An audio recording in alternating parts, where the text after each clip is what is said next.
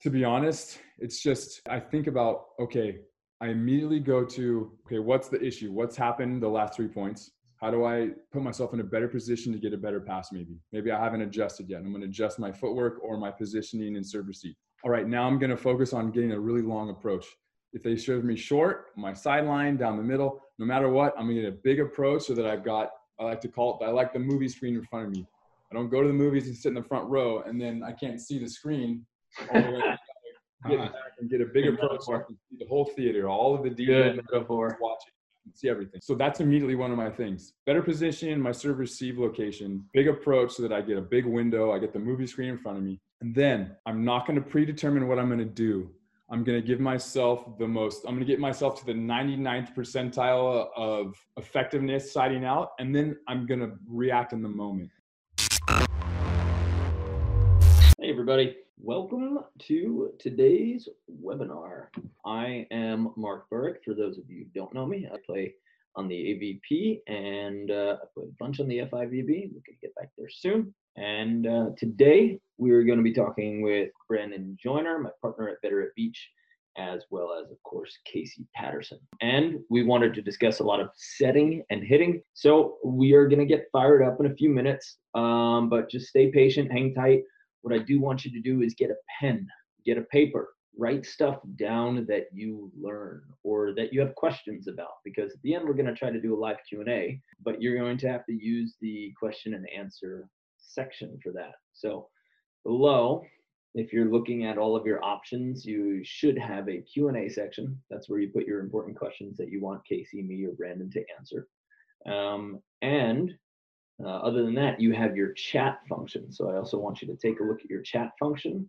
And if you click on that right now, in your chat function, I want you to make sure that you are sending to all panelists and attendees so that in the chat section, everybody is live and can see what we're writing. Go ahead and all panelists and attendees. And since you are here early, you guys will be my guinea pigs for testing sound and video. So could you please, if you hear me, go ahead and write yes in the chat. Thank you, Holden. Thank you, AK, Isaac, Dominic, Chris, David, Steve, amazing. Buxton, what up, brother? Lucas, welcome back. Adam, James, Francis, Jason, cool. Good to have you guys all here. In the chat, I want to know what you guys are looking forward to most. You know, if you could get something out of this session, Brandon, me, and Casey, what are you looking for? That's a good hat, man. Thank you, appreciate it. So go ahead and use the chat. And you know, what is it that you hope to get out of this session? Because we are talking about setting and attacking. Those are the two skills that Casey wanted to cover. But I still want to know what you would be interested in learning. And if you could pick Casey's brain, if you could pick my brain, if you could pick Brandon's brain, what would you be interested in learning? We got offensive tips and strategies, learning how to set butter. I can respect that. I like that. Okay. Attacking strategies. Isaac, what do you mean by attacking strategies? So up to 31 participants, people are going to be rolling in. If you are rolling in, guys, I want you to find the chat function, and I want you to set it at all panelists and attendees. Please just let us know what you are looking for, why you came to this webinar, and what you want to learn today. Tips for improving attacking, proper arm swing, footwork, utilizing vision, how to properly place your arms when setting, how to adjust your offense or the game in response to the other team's play. I like that. You look at the defense right before you spike and tips on how to do that. I'm going to be welcoming Brandon Joyner into the cast. Should be ready to rock. And Casey will be joining us in just a couple minutes. Hello, sir. Hello. How you be? I'd be good. How are you? I'm back.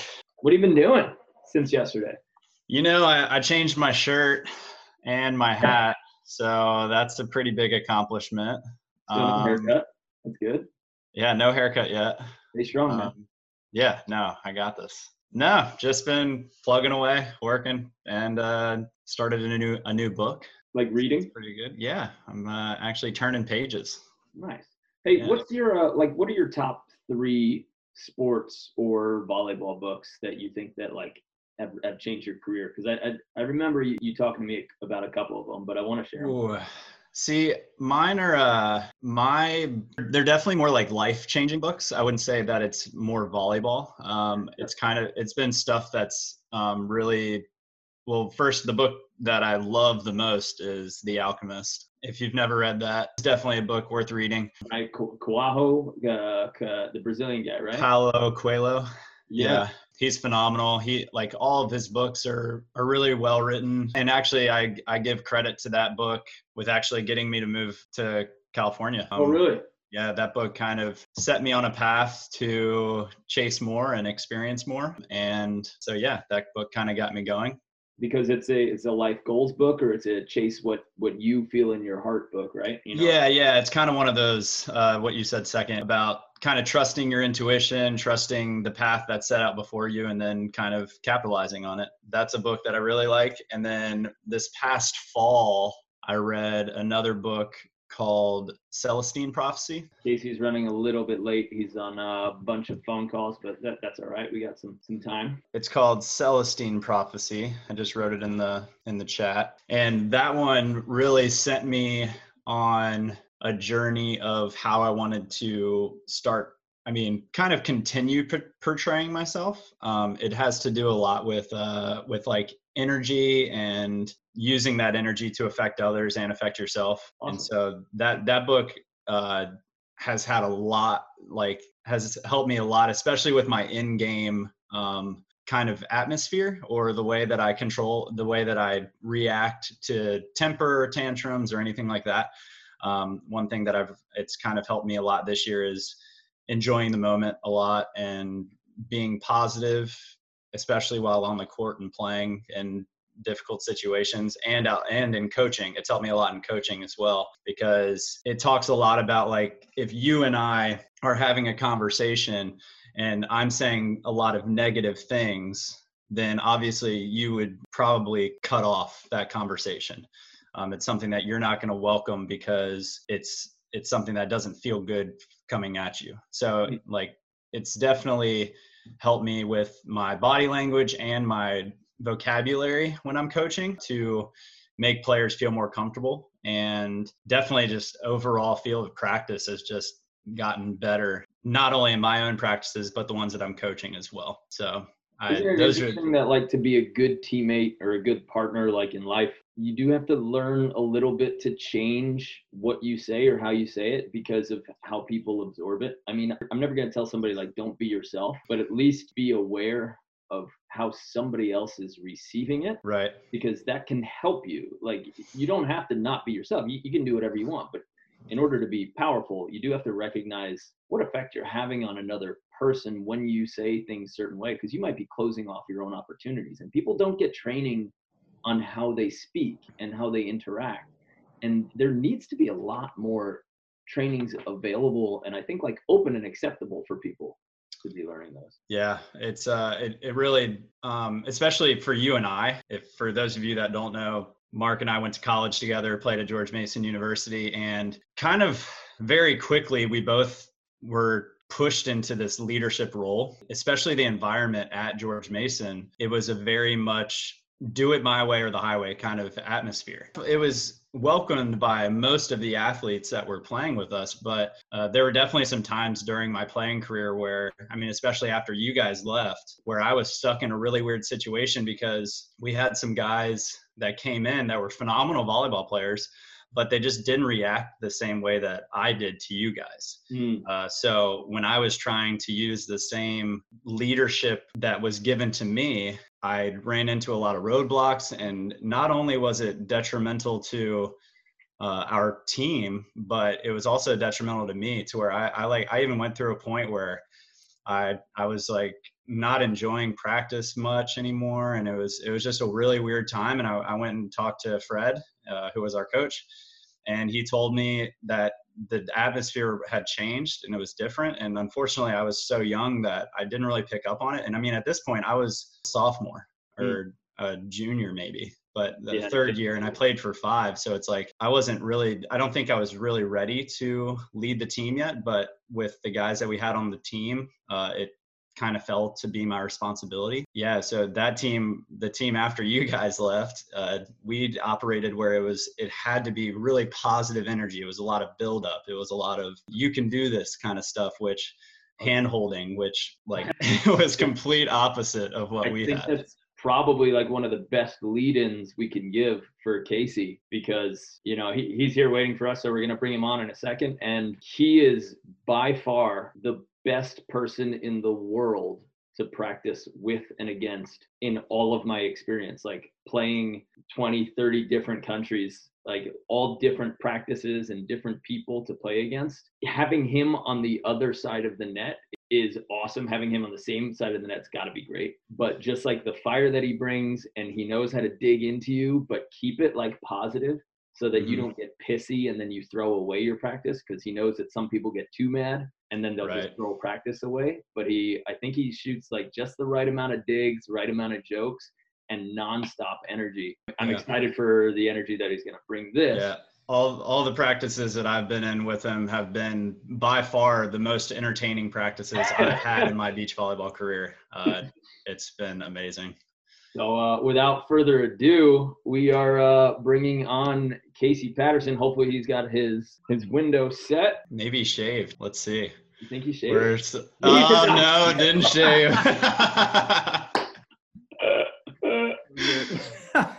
What's up, guys? Oh, man. How are you, man? What a backdrop. Good. I'm doing well. Thanks for having me. Is that your room? Is that your bedroom? Yeah, this is my, it's just above my backboard in my room. So just stay motivated. Just kind of rotate, you know. That's the goal. Is I kind of want to look like that guy, but I'm guessing he's only like 5'2". That's why he's so jacked. I don't know. He's got the beard. Yeah. No, this is an office that I help with a solar company. I help them with some of their social media and brand marketing stuff. And so this is when you walk into their office, this is the wallpaper. So I love it. Sick.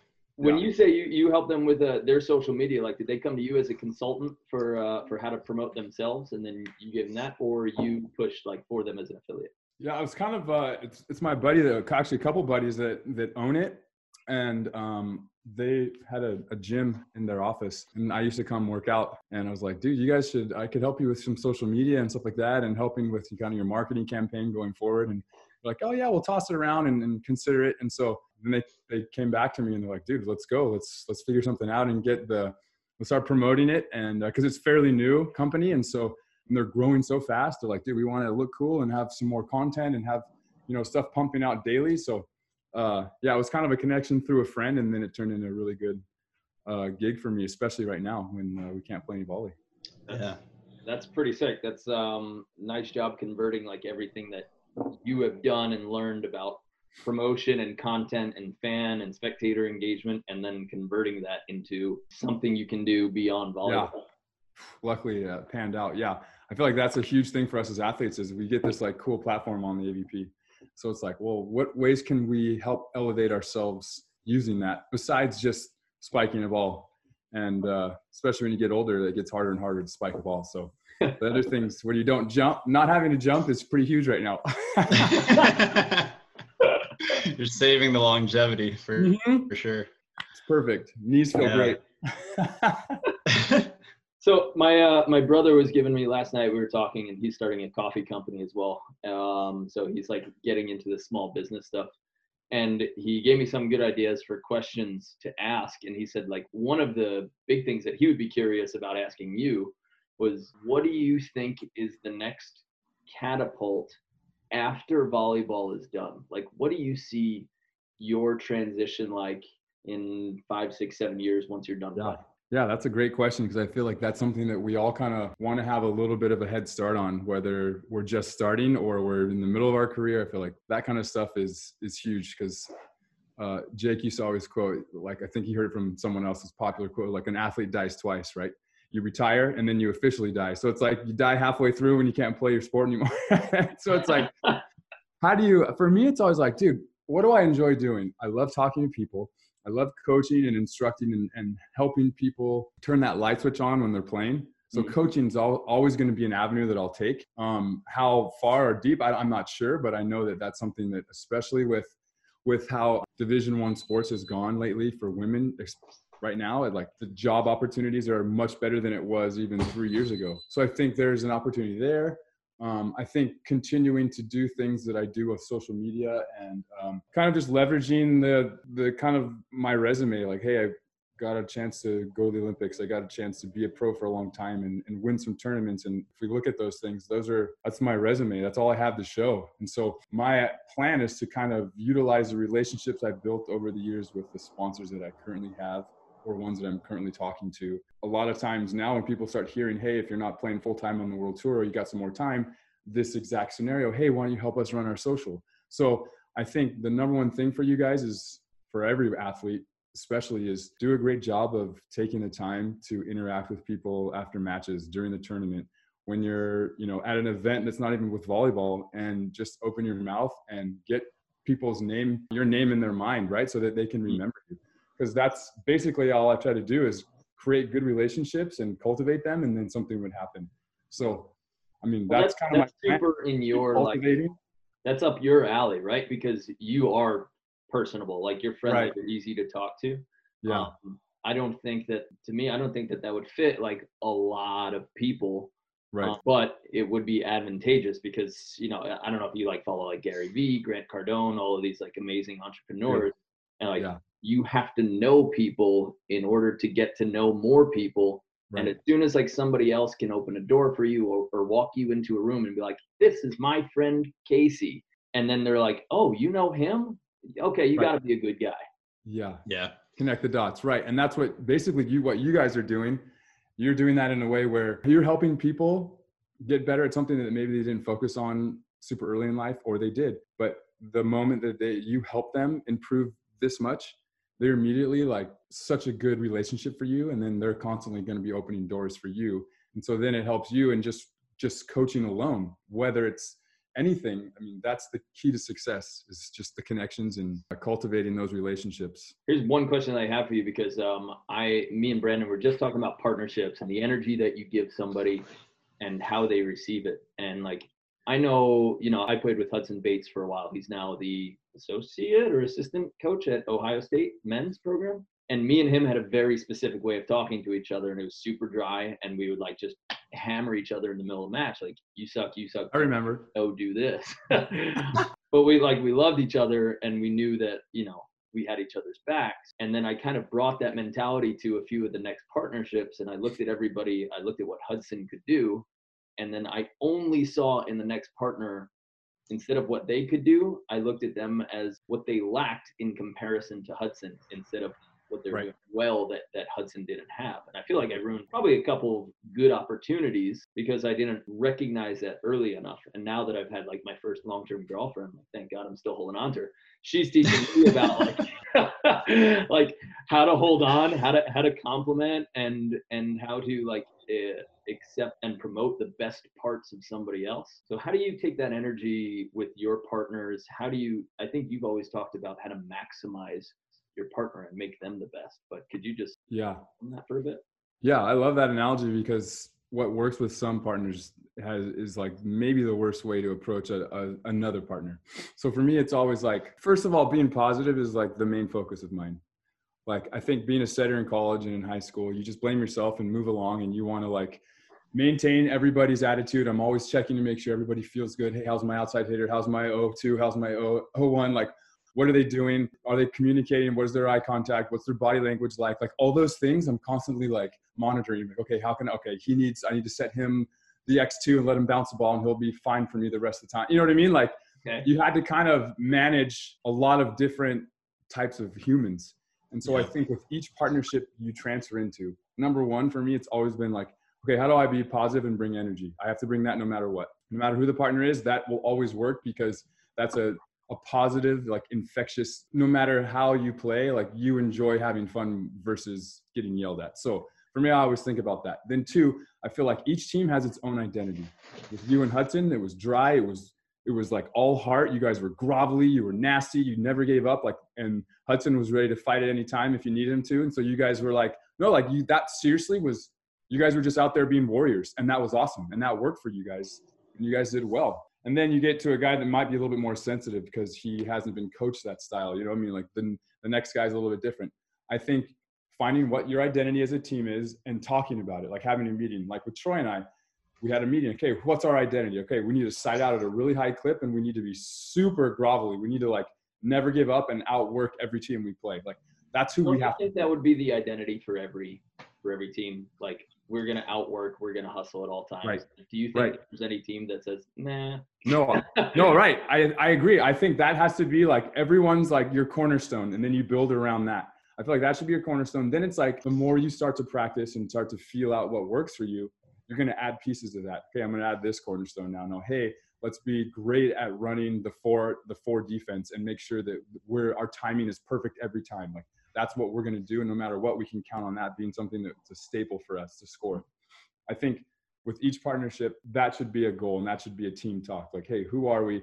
Okay, now how do I approach this? When you're not playing well, like for me, if I make a few errors in a row and it's like a high pressure situation, the last thing I need is my partner to give me this tone. Like, let's go, dude, come on. Like the last thing I need is my guy giving me like a somewhat of a like edgy negative tone as if I don't know that I'm playing bad. And I think we all would agree, right? Like, yeah. Listen, bro, like we're all our worst critic, right? Like we're all like, dude, even when you side out, but they touch it, you're like, oh, I got to be better, right? Oh, okay, now you want me to come on? All right, I didn't realize that you wanted to be there. Oh, I wasn't trying before. I'll put it on this point. I thought you wanted me to give up our 4-point lead first and then side out. Okay, my bad. Right, exactly.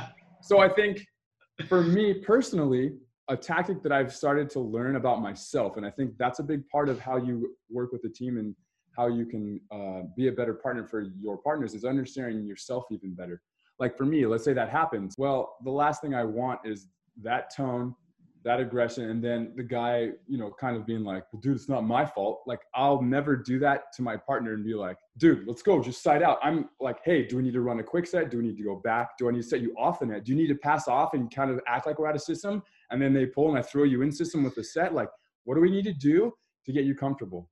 So I've got those keywords that I can help my partner. Then let's say it's my partner that's playing that. I want to take all the attention off them.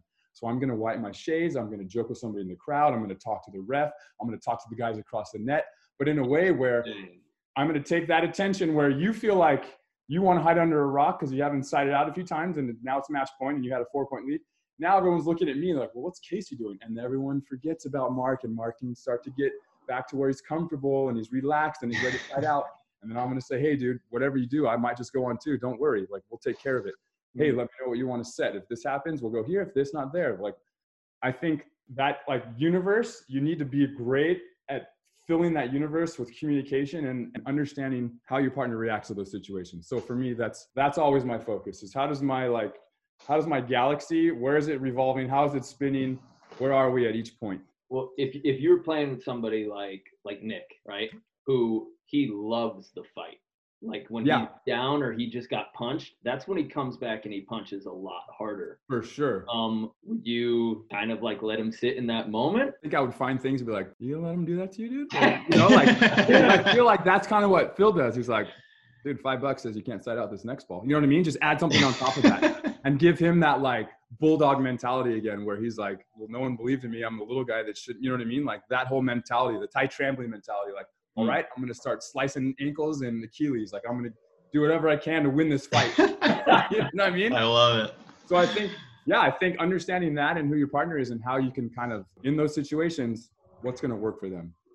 That's how you be a great partner. That's awesome. Obviously, you're a pretty fan favorite on the AVP. People like to watch you play. And a lot of it has to do with you, with how vocal you are. And I actually remember... well, this was probably a couple months ago now, but at practice, like you were talking a lot, and I like tried to whisper to somebody else at practice, and I was like, man, he talks all the time. Does he do this all the time? And you heard me, and you were like, well, I talk in practice because I got to prepare so I can talk during tournaments. I remember that. Have you always had that kind of entertainment kind of mentality while you've been on the court, or did you have that when you were playing indoor? Or is it something that you kind of brought to the beach? Yeah, I think, dude, to be honest, in high school, I was like more just positive energy guy. And then when I got to college and started playing with Brazilians and watching how they were interacting with the other side and with their guys, and I was like, oh, that's even more fun, right? Like even more fiery. And then it just started to evolve. And then I would just talk more and more. And it got to a point where I like was practicing it so much in practice that when I would start to play, it was so easy to do. And I'm like, oh my gosh, this is so fun. This is so entertaining, because when I started playing beach, I'd watch guys who were very like methodical and very robotic, and they got the job done. But it was just like, dude, do you even enjoy being here? Because we're all bored watching. You know what I mean? Like, yeah. I'm not even having fun watching. And so I think it was kind of twofold. It helped me play better. And then two, I wanted it to be something that people wanted to watch, to kind of hopefully like elevate the game. Yeah. So if you practice it in practice, you know what I mean? A Don't Pull on Me or an invisible Trevor Crabb, and you're talking trash to him on an open net swing, like that's just all in fun, but then it pays off. And then Troy pulls on you on stadium and you're yelling at him mid swing, you know what I mean? Or guys like that, like, and that makes for such a fun, entertaining moment, but it's not, it's just natural because you've already been practicing it. So for sure, I think it definitely evolved into something that now is just, that's who I am. It didn't start that way though. Such an amazing point that you're going to be doing that in the game, right? You're going to be, and so many people, like, they'll practice one way and then all of a sudden it's match time, and that testosterone and the energy level is like, now it's the match. Now it's the match. Yeah, yeah. Wait a second. Every part of you, every like muscle fiber right now is at a different tension than was during every one of your practices. So now you're a different person. Yeah, exactly. So if you're loose and calm and talking and having fun, and then you go to play and you're like, oh, it's the same.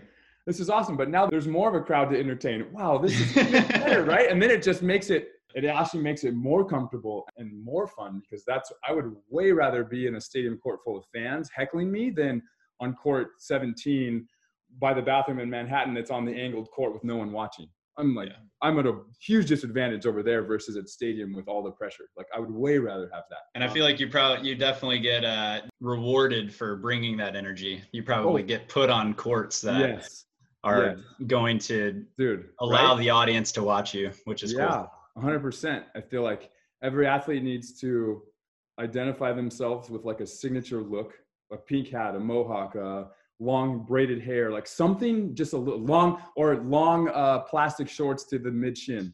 Like, there's not many people that can pull that off, if anyone. Right. That was a special time. There was no one else bringing that look, but you could see from far away. You recognize, you know what I mean? Like, you've immediately identified yourself for fans, right? So that's a part of it. And then I think just that whole entertainment factor and being someone that people enjoy watching. I feel like we all are that person. It's just, in which direction are we going to elevate that specific personality trait of ourselves? You know, it's not all the same, but we all have something entertaining and fun to bring. Okay, what is it, and how do I elevate it so that I get to be on stadium more, or people recognize you more, and then it elevates your brand, then you're getting sponsored. You know, it's just, it's for the greater good for yourself. So for everybody who's here right now, we just want to run, to get you guys involved, I'm just going to launch a couple of polls here, so it should pop up on your screen.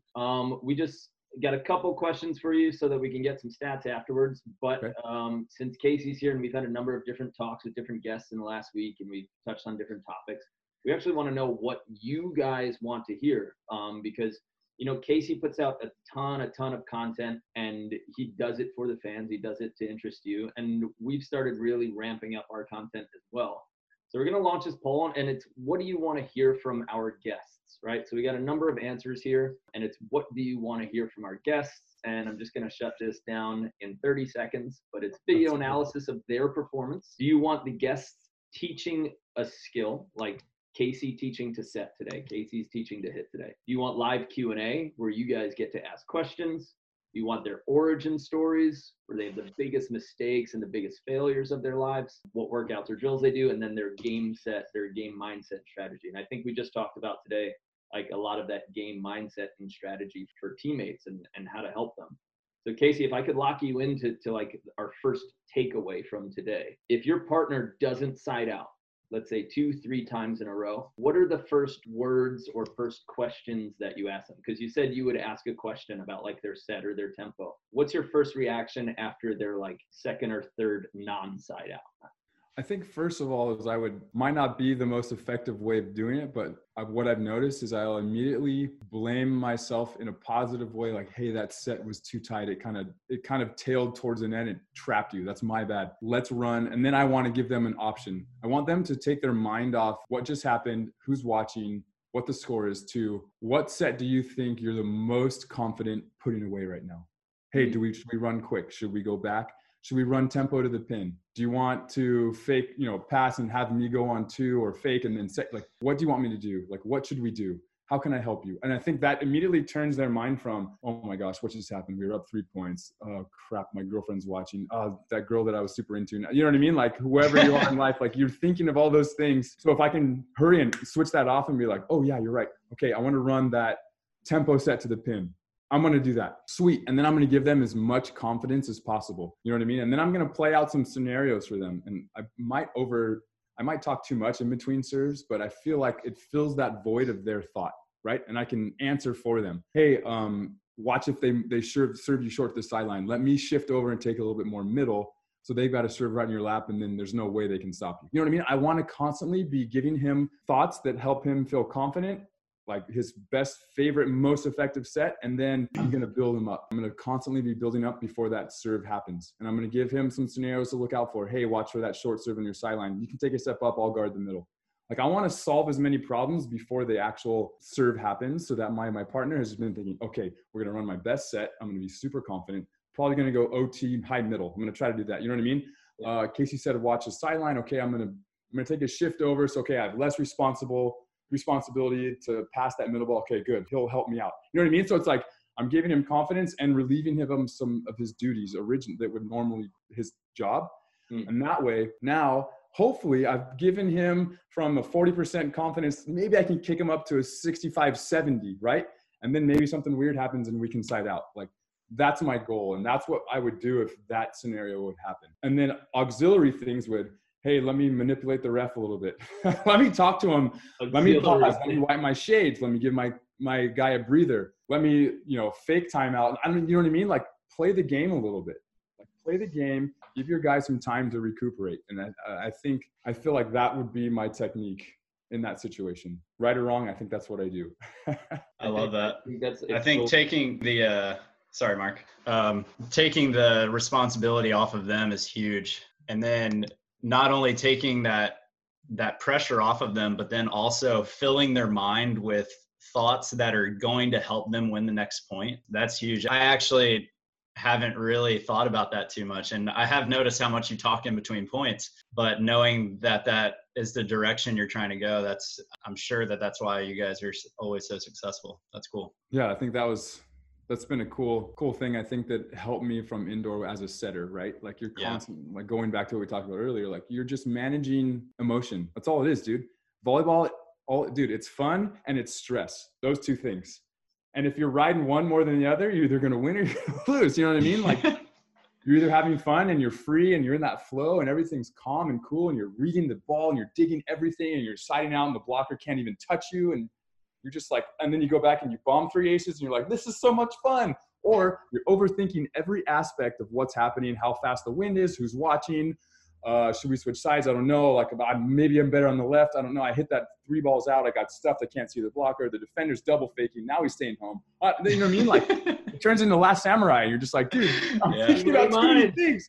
And then you're just bouncing stress off everything that you look at. And you're like, dude, okay. So my job as a partner is, how do I just get that stress or a majority of it out of the way and let you just have fun again and be confident in who you are and your ability? So for me, it's just managing emotion. It's such a higher level way of looking at, like, what I think everybody normally looks at. Like, how do I pass better? How do I set better? All of this. And then once you've got those basics up to, like, your 80-20, you know, like, once you've covered the majority of that, then you just got to understand how you're feeling, how your partner's feeling, and then be able to play with the most people possible. Like, this whole, like, love story, when we talk about romance, that you belong with one person, that's not going to serve you very well in beach volleyball. Like, you've got to train yourself to get along well and find emotional matches for yourself as a partner. And, like, how do I change to make this person better? Right. What do I need to tell them? What are their keywords or their triggers? Do you ever allow your partner to feel that stress? Like, I know you try to talk them out of it, but, like, in practice, do you ever allow them to go through those pain points without you? Or is that something, or do you just go into it and say, you know what, this isn't an individual sport. This is a partnership, and this is the way that I am a partner. To be honest, I have in practice, because I feel like in some practices, if I'm not talking a lot and I'm quiet, I'm probably not having a great practice. And that's an indicator of probably giving away too many secrets right now. Like Mark, Casey's super quiet. We got him. You know what I mean? Like it's a big tell for me is, but I think at the same time, you need to experience those things. Like, I feel like we're becoming less and less resilient because the game got faster, the court got smaller, the ball's easier to control. We train like less time because that's an unfortunate, because we got to go make money somewhere else. But at the same time, like we're not experiencing all those emotions all the time. So I feel like that's a great point to, I've experienced it myself where I go through this time during practice where I feel like maybe I should stop playing volleyball altogether. But how many of us haven't felt in that moment helps you realize who you really are. You know what I mean? Like everyone says you learn more from a loss than a win. And it's like this, you hear that all the time, but it's true. And that's true for a reason. So of course you let your partner kind of go through the trenches a little bit and kind of hopefully build up a little bit of resilience and then give him a little nuggets here and there. Hey dude, why don't you play with your timing a little bit? Or hey, why don't you just block line and just delay line the rest of practice and see what happens and see what you see. Let's see if that helps you come out of this, because that's something that I've been trying to help Troy with is like, we'll go back practicing with anybody, but like, hey, I want you to recognize this moment and how it feels. And I want you to, going forward, try to figure out a different strategy on how to get out how that feels. Whether it works or not, let's keep experimenting on something new so that we can go, oh, there's one thing. Okay, we can hold on to that. And now, you know what I mean? When a team is siding out at will, right, let's go grab that nugget. Let's go grab that specific tactic that worked for us. And let's try that. At least in your mind, you're more confident because you're like, oh, it worked before. So I think letting them kind of go through that. And then as a team, recognizing it, how do we make it better? Because I think a lot of people go, dude, I had a terrible practice. Well, their partner probably let them go maybe a little too long. And we didn't talk about the situation at hand. Like, hey, dude, how can I help you? Like, and I think you always want to go like, dude, I've been there before. Over my career, I've been there more times than you've ever been. You know what I mean? So here's what's worked for me. And then go get your water and let him do his thing and have his quiet time and come back and hopefully he comes out. You know what I mean? Like, yeah, you're constantly just trying to elevate his mindset versus what he thinks, because no matter where you're at in life and your career, I feel like there's always something someone else can help in a way or direct you in the right thought process. So I think letting them go through it a little bit, build up some resilience, not be hand-fed everything all the time, but then like fix it and learn from it and then try to eliminate it as much as possible. I like that you said that because I think people like get really super frustrated when they're losing at practice or whatever. Yeah. And when you say you have Troy work on just swatting line blocks, like even if somebody's coming on a freight train, you know, just go ahead and reach up, make sure he does not touch the line and see what timings you need to change to do that. Like why don't more people in their own practices, and you know, I've gone this with Logan, with Ian last year, where it's just like, hey, I know we're going to get dug a lot, but for the next half of a set, we're going to hit cut shots. Like, yes. See if we can do it under pressure in every moment. And like, if we really, really, really suck at cut shots, then we're not going to do it on Friday. Like, yeah. Right. You know, if we don't hit any today, it's Wednesday. Like, sorry, but that's going to be outside of our game plan because it's obvious that we're not prepared for that yet. And if you don't rep out certain skills again and again and again, you don't actually realize how good or bad you are at them. They just hide because you make a different decision the next play. I love that, dude. Forces you out of your shell. Then you're having to hit a cut shot with like 5 different body leans and approach speeds and trying to figure out like, okay, well, if I have to do this, what are the 150 ways I can change everything else leading up to my hand contact that's not the same? Well, okay, that might be the answer, but in a lot of these players' minds, it's like, no, just keep hitting the cut. Oh, practice sucked, dude. This is like, you know what I mean? But that's true. You help realize your strengths and weaknesses. And then, I mean, isn't that like a Karchi thing? He'd be like, okay, I'm only going line today. And that's all he would do. And he would just figure out a way to win only going line. I feel like that's a great mentality because you're by like 3 points in, the team's starting to figure out that's what you're doing. So now that's the real challenge. Now as a team, you're like, all right, dude, how are we going to win this with only that option? And I feel like that's a great way to build up, like I keep saying it, but become more resilient and learn specific tools within one skill that you thought you had the answers for. Well, now there's 50 different fixes within that. You got 20 tools to fix that line shot. I think that's great. I think that really makes you a really good player.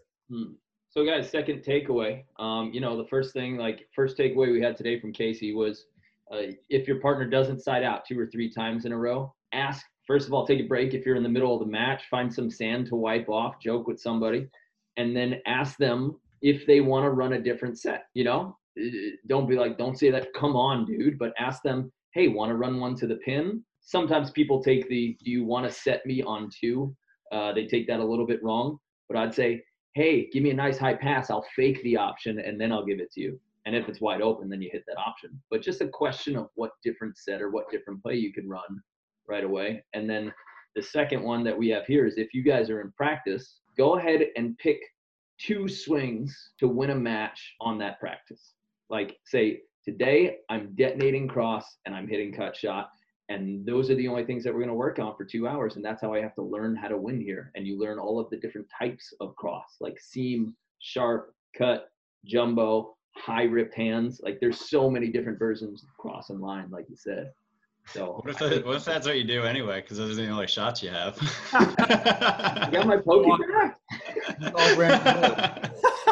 back. Casey, we had a normally we wouldn't break for like a Q&A at all, or at this point, but somebody asked a pretty good question and said, what if you were the one in the stressful situation, not your partner, like during a match? What are there any tips that you have that are pretty quick? Yeah, I think I've actually had that conversation with a lot of my partners, and being like, hey, dude, when I get this way, you know, I'm not going to be playing very well. So let's say that scenario happens. Like, I got blocked. I don't feel like I can see the court. My legs feel terrible. Like, there's all these excuses you could have, and I'm just not performing well. Well, like I said, the last thing you want is that negative tone, all these things. So for me, what I explained, what I do for my partners, I love having them kind of do those same things for me. They're going to talk to the ref. They're going to wipe their shades. They're going to build me up with a set that I know I'm the most confident in, so that I immediately think, oh yeah, you know what I mean? I'm going to get my head back to a place where I'm confident.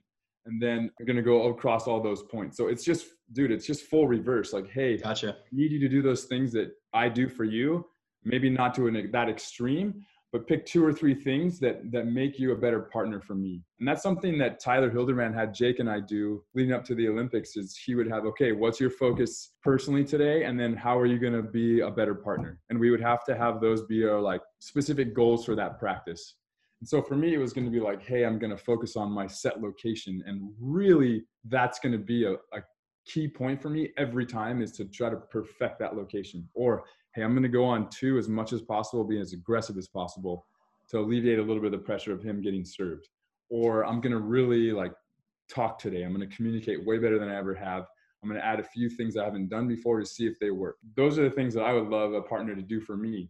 And I feel like that's where you find those magic moments as a partnership. And then personally, what I would do if my partner, if I've expressed that to my partner, like, hey, these are the things that would help me. And then internally, okay, what are the things that help me internally? Well, let's be honest, just playing beach volleyball isn't a very scary thing, and it's not the end of the world. So I think coming to terms with that in those moments, that helps. And we can all say that, but feeling it is hard to find, because it's always in the moment and things are stressful. And I think, to be honest, it's just, I think about, okay, I immediately go to, okay, what's the issue? What's happened the last 3 points? How do I put myself in a better position to get a better pass? Maybe I haven't adjusted yet. I'm going to adjust my footwork or my positioning and serve receipt. All right, now I'm going to focus on getting a really long approach. If they serve me short, my sideline, down the middle, no matter what, I'm going to get a big approach so that I've got, I like to call it, I like the movie screen in front of me.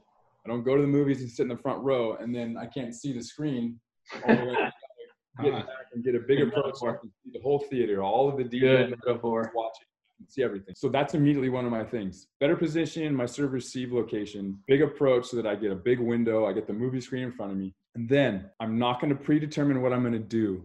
I'm going to give myself the most, I'm going to get myself to the 99th percentile of effectiveness siding out, and then I'm going to react in the moment instead of deciding, hey, I'm going to go just high middle, because that becomes a tendency and people pick that up. So I think it goes all back to the process and the preparation. And I want to make sure that I communicate with my partner. I don't stay too quiet. I think that's a lot of our problem, is we get so internal and quiet that our partner is just like, dude, how do I help you? What do I do? You know what I mean? They get started, and then they get anxious. And then it goes back to that whole stress thing we talked about. Now he's stressed too. And God, just, now we're just crumbling, and it's just the snowball effect. So I want to stay vocal with my partner. Hey, dude, I got this. I'm going to get a bigger approach. maybe set me like a foot off. Give him a responsibility. Hey, dude, set me like a foot off. I'm going to get a big approach and I'm going to put it away. You know what I mean? And I think that's the process that I go through. Better positioning, maximum effort on my approach, keep that theater in front of me, and then react in the moment instead of predetermining what I'm going to do. Because I think we get into that shot or swing, full swing or super easy shot. And as defenders, that's the easiest thing for us to defend because we're showing that as attackers so much sooner than anything else. So you want to live in that gray area of that 3/4 speed, that 3/4 speed. And I feel like that would be it's a lot of thoughts. But I do want to lock you into one. Like, okay, you just made two hitting errors, like one into the net, one out of bounds. One thing that you tell yourself internally or ask yourself. Yeah, it would be stay back on my approach. That would be it. Keep the ball in front of me. Simple. Yeah, that's so much easier. On all the other stuff. And then you just go down the rabbit hole. And then it's just, all right, dude, I'm going to just cook up a whole meal here of thoughts, right? So, guys, I'm going to give you guys one more poll here right now just because it's going to help Casey with his content. It's going to help us with our content and help us give you guys what you want. But it's what do you want to hear most from professional players? So I'm just launching that poll. Do you want the volleyball drills that we use? Do you want like day-to-day life, like blog style? Like Casey posts a lot about his family and his everyday and his 4 hours every day on highways. I know, I got to stop posting about that. Sorry. I'm sick of watching it myself. I'm like, oh, it makes me grateful to live so close to practice. I will say that. Good. Okay. It's for Brandon then. That's yeah. Go ahead, guys. Use that poll. Go ahead and give us some votes. Like, what do you want out of like professionals' Instagrams, or if you're a part of their email list? Do you want volleyball drills, day-to-day life, workouts and exercises, the products that we use and love, advice on mindset and motivation? Do you want just our cool highlights, or do you want cool pictures? But go ahead and chuck in that vote on the poll there. Where is the poll? Why didn't it show up? Relaunch poll number 5. How about this? I'm going to relaunch it. Hopefully it's showing up. Sorry, guys. Yeah, it's out there now. Okay. I'm going to share this with Casey as well because like these little like bits of field research, it helps us make better content for you guys. And then Casey, this has been like an amazing talk so far, and it's already been 45 minutes, but we are going to get into, I think more people wanted to learn a little bit about attacking and your mindset there. So once this poll is finished, guys, we have Casey's AVP Manhattan, the day he got his name on the pier, 2016 championship when he was playing with Jake Gibb against John Hyden. And he had, I think, 1 or 2 match points in front of him. And then they came back and they won against Tri and John. So we're going to take a look at like his mindset, his positioning, where he was and why he was there when he was playing offense. And hopefully we can all pick up these tips. Cool. So a lot of these people, Casey, want volleyball drills. They came to the right place with us with Better at Beach. But now we know, like posting stuff on Instagram, you can just be like, especially with your mic'd up series that you're about to do. Yeah. Like what drills you were doing during that time. Like, hey, this is why we're doing this. We're doing this today. And then workouts and exercises, and then advice on mindset and motivation. And a lot of people like highlights. Nobody likes pictures. You're going to have to write a book, man. No more cool pictures. Bummer. Those are the easiest. Cool. Just taking a picture of those poll results. And then, let's get into your match. Chris Moorhead loves the mic'd up content. Good. Okay, so we should be able to see my screen here. And then, we'll just scroll through it. And Casey, you kind of lead the way. You guys can see my screen, right? Yeah. All right. Sweet. Also up for me. Ooh. AVP 2016 Manhattan Beach final. All right, let's see it. Let me get rid of this. My stupid computer likes to do things to me. All right. So here we are. I'm going to shrink this too. Get all these little things out of my way. All right. So first serve of the game, let me just talk me through first your mindset going into this game, if you can remember 4 years ago, what your game plan was, because this is Tri and Hyden, who you were going to serve and what you were going to do offensively. Yeah, with these guys, they were so versatile and they both sided out at such a high clip. With them, The first initial strategy was real tough middle serves. Kind of get them to deal with each other a little bit more versus just targeting one guy, at least at the start. Okay. Oh, great start. Love that. Is it because you know them? Yeah, dude, brief history on this matchup between these two teams is that on the for 4 years leading up to the Olympics, we played this team more than any other team in the world on the World Tour and then on the AVP.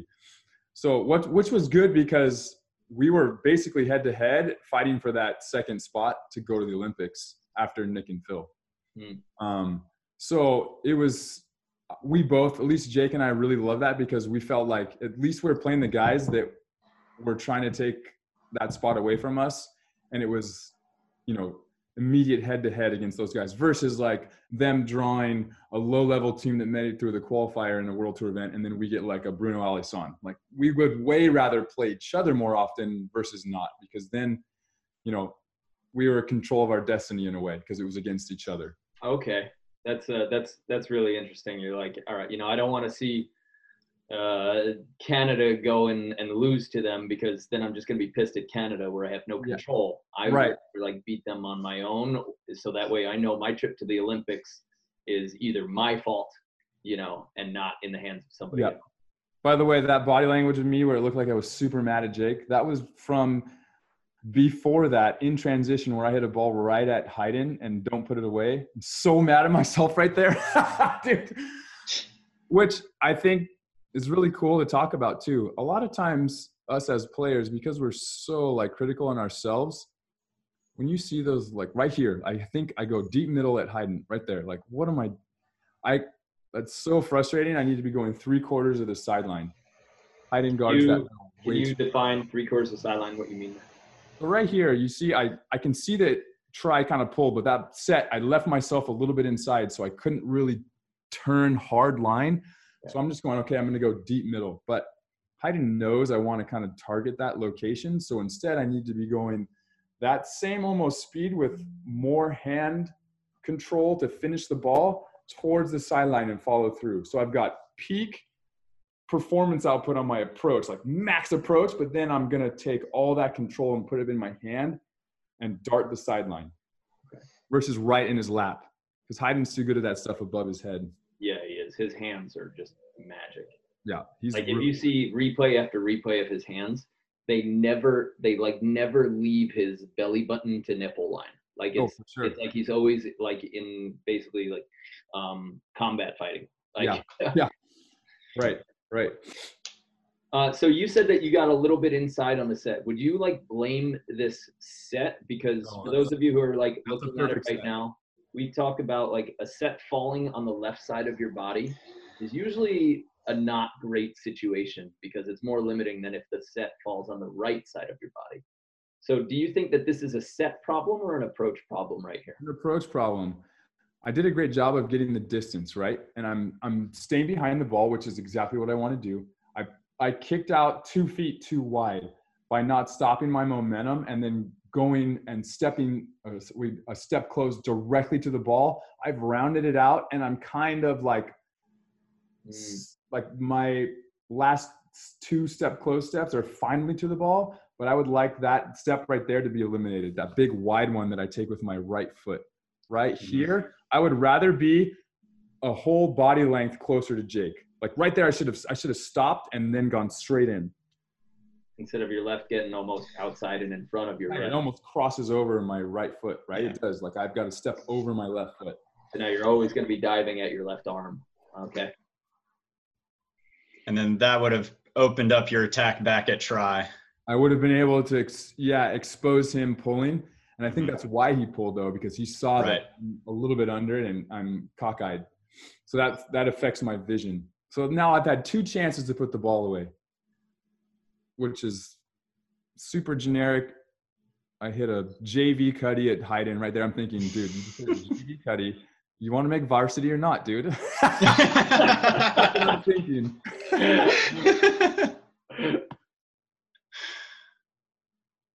Of course, they want to test me out, right? They're like, they've got me two times in a row. They're like, let's go at him again. Let's see what he's going to do here. Do you think that they came into that with this game plan? Who are they normally serving at this time? So I would say it was pretty equal, the same thing back to us. They would try to exploit middle and then short sidelines at us to try to get us to kind of deal with each other a little bit more and then expose a guy if he gave up an air. Okay. We kind of approached each other in a similar way. Very balanced out services towards all four guys. That's how the game ends in the end. Oof. Oh, they're flipping out. No, that's the famous double joust. I played Jake and Taylor last year, and I saw like three pictures of Jake still on the ground when I was hitting the ball. Yeah. And I was like, wait a second, what is he doing? And I started learning how much he does stuff like this, where he's waiting for you to shoot so that he can swat. There's so many times when Jake gives up a crushed hit because he trusts his defenders, like you back here. Yep. And he says, you know, okay, I'm going to get a touch no matter what on a shot, because he knew that I was a shooter for a while. Right. And now I'm sort of changing it up, trying to even things out. But he would ignore swings, especially now he's got like Taylor behind him who can dig everything, Ingapeth or whatever, you know. But yeah, he does that reach where he's only worried about a shot. And it looked like you were both kind of committed there to either he's going to go cut, high cross, or high line, but you left everything else open. Yeah, do you want to go back? That's exciting. Let's go back and start that. This is a four call. So let me give you a brief history really quick, a 15-second history. Over the first 2 years of us playing together, we ran all these traditional types of defenses, and we were successful, but we felt like we still needed to improve. Two things. I needed to dig more balls because I was transitioning 90% of them. Like his setting and my offense was like, that was our biggest threat on defense. Like we could do such a good job of that. So it was like, how does he become a more effective blocker? By that, I mean, how does he affect how attackers play the game? We used to call that the Phil factor, right? Like Phil makes you play a little bit different, makes you feel like you have to play a little bit more perfect, and you have to be a little bit more like spectacular to beat him. Well, Jake is so good at reading and processing that we adjusted his timing to be able to process longer and then make his move. And so what that did is it gave him the ability to capitalize on more of these balls that should be blocked and affect how a guy attacked a ball. And then that made me more confident and calm to be able to make that long 4 or 5 steps to the line, but be patient doing it. So, and by how you started it with his hips, our whole strategy was he had to let the attacker's hips pop before he was allowed to go up. Now that serves two parts. It gave him more time to read, and it made him longer at point of contact. He was taller and bigger and able to play with more options. And then secondly, it made an attacker, it's out of their eye line for a longer period of time. So the longer period of time you don't have information, goes back to the stress we talked about. The more stress you're giving that attacker, and unless they're behind the ball with a big approach and they're coming in like a freight train, you're going to start to second guess some of their decisions, which is that exact shot. It's a hopeful line shot. I hope this is the right answer, not I know it's the right answer. That was the whole difference in how our defensive scheme improved, is that we played a lot off that mentality. So it looks like this is kind of a similar type of setup, except now instead of a 4, you're running a 3. Yep, exactly. Exactly. And I think understanding, to all the people watching, understanding the 4s and the 3s and the 1s and the 5s and whatever the ball calls, there's always something you have to be okay giving up. There's always something that you've got to be okay with giving up. Like in a 4, I've got to be okay giving up the absolute line hammer. I've got to be okay with it. And as a team, we have to understand it and be okay with it. It's the only way you're going to trust each other and be able to run the timing that works effectively where the attacker doesn't see what's happening. So as a 3, you're giving up like a hard swing angle. And a 4, you're giving up the fast swing line.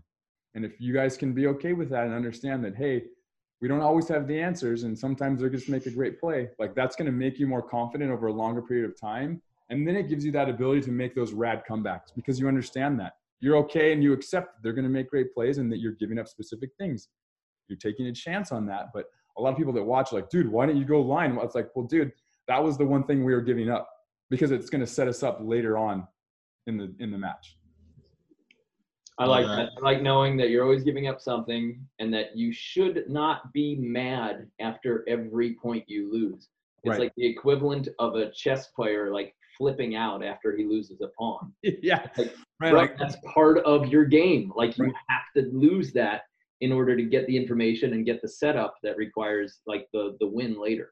Yeah, absolutely. It's a perfect analogy. Okay. So, good defensive moment, but let's stick back to topic here on your offensive attacking here. Yeah. So here's Jake gets the pass and he moves back, right? Yep. He's already at three-quarters depth, and then he gets more space. And how do you react to people, Casey, when they look at us and they're like, oh, well, of course you set high. Of course you have that long approach. It's because you're 6'7". It's because you're 6'8". You're 6'3". You're 6'2". Nick is 6'1", and he might have the longest approach in the AVP. Yeah. Like, how do you coach that when you're telling people, you know, how far from the net their approach should start? Yeah, I think there's two things. I think everybody has their own separate strengths and weaknesses, right? So you want to try to eliminate those weaknesses and give yourself optimal opportunity to side out. So I feel like for most people, having more room than not is better. Getting scrunched and small, losing a little bit of vision, because now the closer you are, the smaller things are, the less time for information you have and the less time for to react to something you see you have. So there's a time and a place for all those things. But I think giving yourself more room is always going to benefit you versus be a negative thing. It's always going to be better in my mind. And then two, being tall, short, or whatever, that doesn't matter. Being able to build up some momentum so that you can jump higher and swing harder. Why would you not want that versus like a two-step gather with no approach? It's like digging a cut shot and you just don't go anywhere. You stand up and then you're like going to get absolutely housed because you have no vertical, you have no reach, you got sand in your eyes and you're blind. Well, if you were to get up and get even just two steps back, now you immediately bounce. I keep going back to stretch. Stress. You immediately bounce that stress from being on the ground to, hey, I got an approach here. I'm coming after you. You know what I mean? So that's my mentality when it comes to that approach, distance, and preparation for everything. You think that we're trying to get an approach because we're tall, or we need a high set because we're tall. It's because we want to jump higher. So if you're shorter than 6'7", 6'8", 6'3", whatever, like. You need a longer approach because you want to jump higher. Exactly. You know? And it creates your vision, field of vision, where even if you do want a lower set, keep the approach long so that you gather momentum to jump high for your low set. Right. Yeah, it's like no one really block jumps higher than they approach jump. That's what you would basically be putting yourself into, a block jump type mentality if you don't give yourself room. That's 6 to 8 inches that you don't have where you would if you would have gotten yourself a big approach. It's perfect. Okay. I want to see you on offense here again. All right. So they're going, they eventually stop going middle. They're going to Gibb now. Gibb doesn't do that normal right-sided shuffle in here. He stays a little bit wider. So as a setter, what are you thinking when you feel him here? I doubt he's talking, but tell me, like, is he talking middle on you up, or do you just feel him? No, I just feel him there. I just see that he gave himself some more room. So what I want to focus on is giving him a little bit more of an apex on that set. So that way he's got a little bit more time to process the location and step close to it. So he's further away and you felt that he had more space than normal. So as a setter, you made the decision to put it higher. Yeah. So that he's got time to get his feet there. Right. Similar to indoor setter, right? Like you see that your outside hitter maybe passes on the ground, but you want to go to him for some reason. You're going to give him a little bit more time, right? You're going to assess the situation and then give him an optimal opportunity. That's awesome, because one of the problems we run into, like in our volley cam Formosa classes, it's that we hear kind of amateur players saying like, where are you? Where are you? Where are you? You know, like somebody's about to set and then they're asking what set they want in the middle of them setting. and I keep promoting to the players, you have to understand and use your peripherals to know where your hitter is. Right. And you got to lay it up on their right arm. That is your number one rule. Get the ball to 3 feet from the net and get it somewhere near their right shoulder. And that's the set that they want. No matter what they tell you, that's the set that they want, like, or that they need. Yeah, absolutely. Yeah. Better that situation for your partner and then let them make a decision. Okay. So guys, you don't, it's important to talk. It helps your setter. But if you're a setter, your job is to feel your hitter, know where they are, get it to their best location, and whatever you guys determined was their best location. Usually it's the right arm, though. Okay. Okay. Little Mark Burik. Am I giving it away that early? Yeah, but I don't have a 7'1" wingspan so that I can just stand and make like that. 8'9" standing reach helps with that one, guys. I still think it's higher. It probably is. I think it's closer to like 9'5". Ooh, shank. Okay, so what do you do here? All right, you shank to the opposite side of the court. Yeah. What happens? Jab pass, right? Kind of jab at it, catches me high in my midline. The key here is I still want to step back and give myself room. That's something that Stein. Don't chase him because he's in trouble. Like, he's diving for the set. You're not going to chase him and help. Don't follow your partner because then you'll be under the ball and blind. This situation happens more than anyone will be willing to admit, that they pass a little bit fast or outside of an in-system pass, and then they get anxious and charge the ball. So the key is step back and stay behind it, because you almost want to treat it as if, hey, if I get a back row ball, like, let's go back to like an indoor analogy. If I get like a pipe or a D ball and an A ball, I want to be prepared and have approach to maximize that, which also goes back to what we talked about earlier, our approach distance. Now, no matter what, on the net, off, high, low, like, I can either speed up, slow down, but I always keep the ball in front of me on my right arm. And that's the goal. And Jake, I mean, in this moment, Jake, like, going back to what we just said, like, he doesn't have time here to hear you say something, let it register, and then decide that that's the location that he has to get it to. He just needs to remember the last place he saw your body, right? Here, so now he loses you. Yeah. So now, like, the last place that he remembers you is here. So his job is to lay it on your right shoulder because that's his last vision of you, even if you don't say anything. Right. And he does pretty much exactly that. Exactly that. Yeah. You step close and have an approach to try to hold and block. Oh, another four. So you were doing this all game. Oh. Good scoop.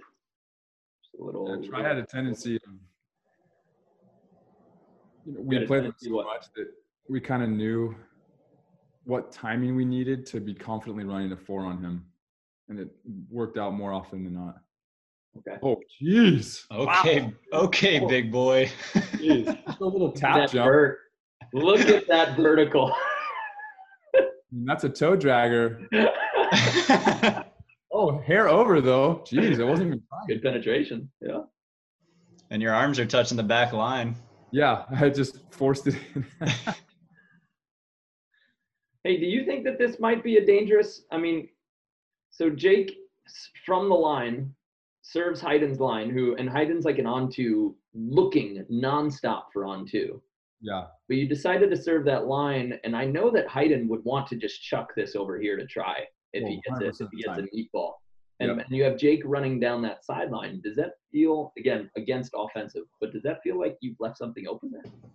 I think at this point we were – we'd gone and try a few times, and we talked about kind of adding a wrinkle and just throwing in a different tempo, mentality, and like feeling by changing our service location and kind of the angle of the ball. And we were willing to take a chance. We had talked about, we always have a plan about tries on two and who's responsible for what. So if it happened, we were okay with it. We were already ready, but we wanted to test John and see where he was at. Because sometimes if you don't go to a guy a few times, they get a little jabby like I did in that play earlier where I kind of shank a pass. And so we're kind of playing on that in that moment.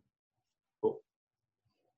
All right. And you went to John again, and you got another one here. I think, does he go on two here? Or no, he sets.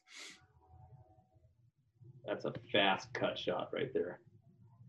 Yeah, Johnny doesn't really hit that soft little touch one very much. He just slaps it.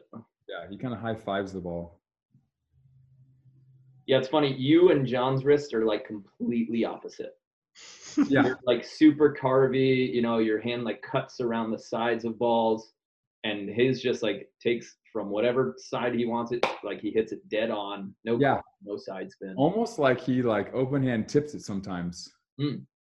Like those little line taps. He's like, boop. Oh. You want to see that again? We call that, I used to call that the ex-girlfriend shot. My shot here in transition. I'll tell you why. Oh, perfect set. Just super easy, loopy line. And we call that, I call that the ex-girlfriend because it's like the one that always comes back to haunt you. Oh, that's great. Shot right now. In your hand and you want it back. You're just like, don't hit it.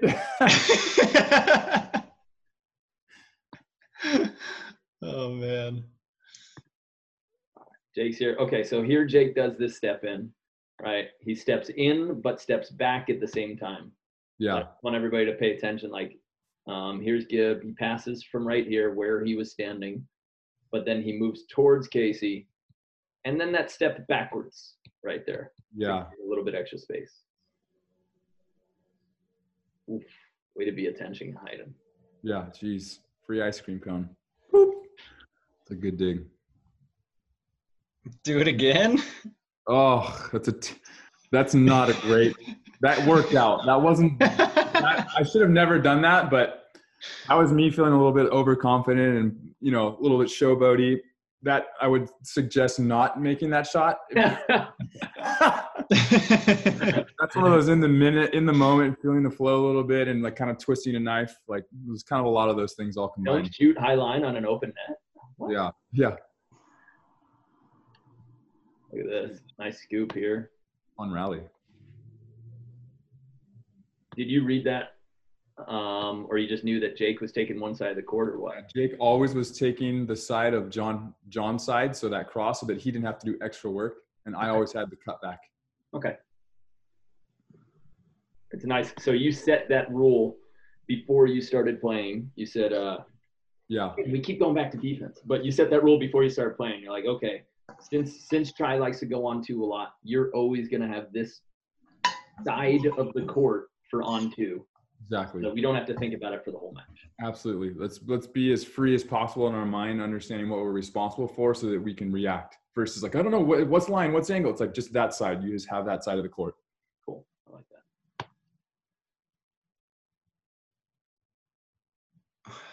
So wait, this is, go back. This is off of a serve? Transition free ball here. Oh, okay. Gotcha. I think. Oh, this is that same rally. Wow. I think I hit it off Tri, so he has to go over. Yeah, and then you got the option ball, the jump set. Oh. But I think that was a fun rally. I think what helped me sell that with Tri, because Tri recovered from that way better than I was hoping. I backed up and got an approach and called. I made a call like I wanted to attack the ball. Okay. So I wasn't just saying, you know, hey, I wasn't just standing there. I was proactive. Look at that. I'm getting like kind of a gather step. I'm coming in like as hard as I can, big double arm lift. And then I'm able to kind of get him to bite a little bit. Or if I wouldn't have done that, he probably would have just gone right over to Jake and been able to be more effective as a blocker. Ooh, good pursuit by the big boy. The big nasty. Look at this. All the way up until like at least a whole nother quarter of the court after he blocks. Yeah, that's great. Love blockers who pursue balls behind them. Yeah. Okay. So just for people who are beginners and intermediates, most right-handed left sides, once they pass, your job is then to create good space for your right arm, your shoulder, your hitting arm. So after he passes in the middle, Casey right here, he does his little shuffle outside. Not because he wants an outside set, but because he wants the ball on his right shoulder and he needs space to come back in. So most people, they like a setter in the beginning, I think intermediate players, they'll see this move outside and they'll think that you're moving outside. So they'll set you to the pin.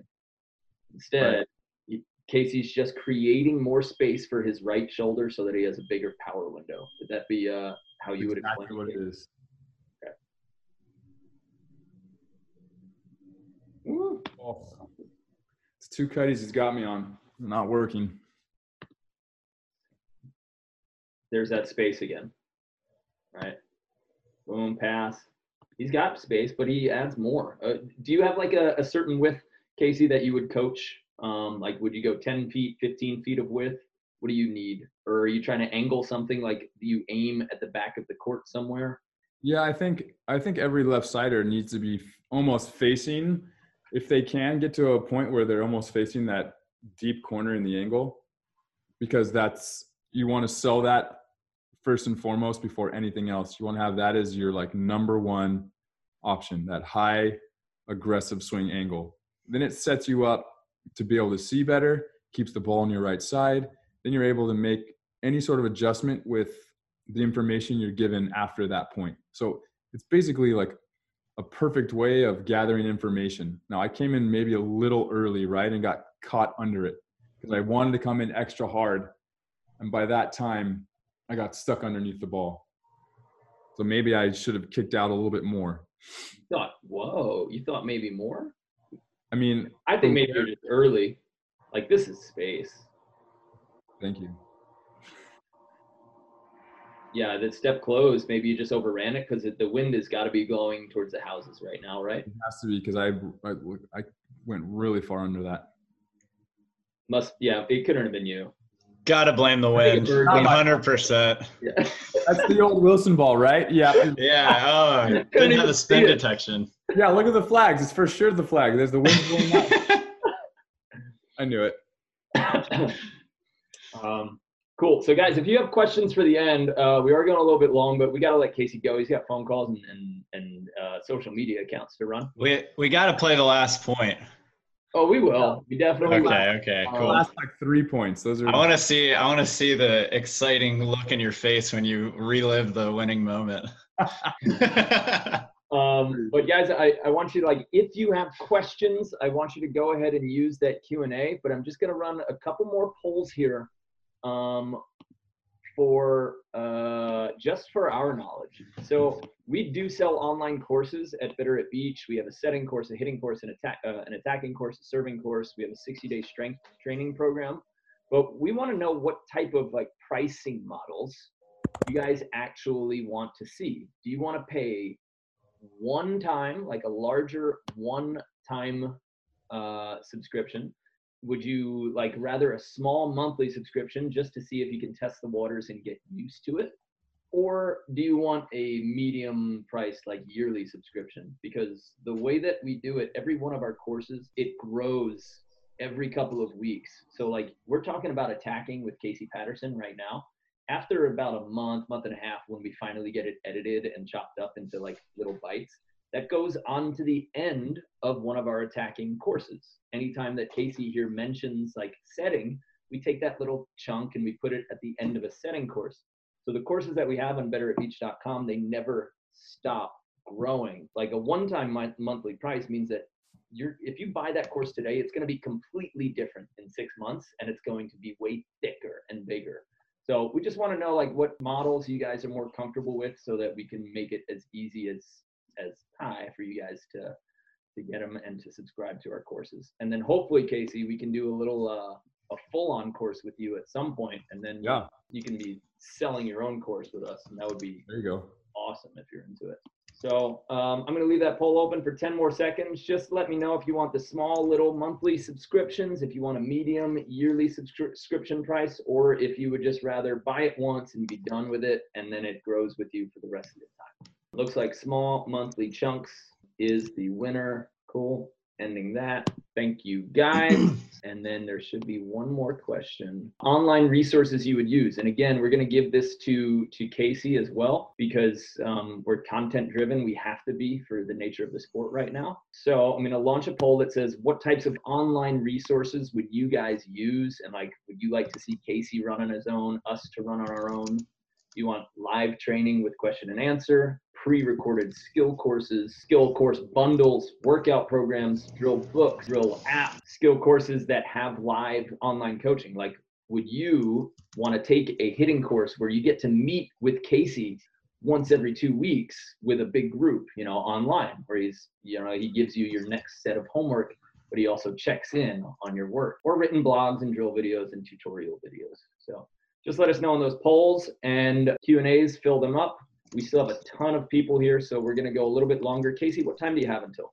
What time is it now? I got till about 1:45. People are going to stay here with you as long as they stayed with Damo. Then we can keep going because, like I said, we're going to chop this up, and you can share it on your Instagram if you want, and we'll definitely post it on YouTube. Casey, go ahead and write.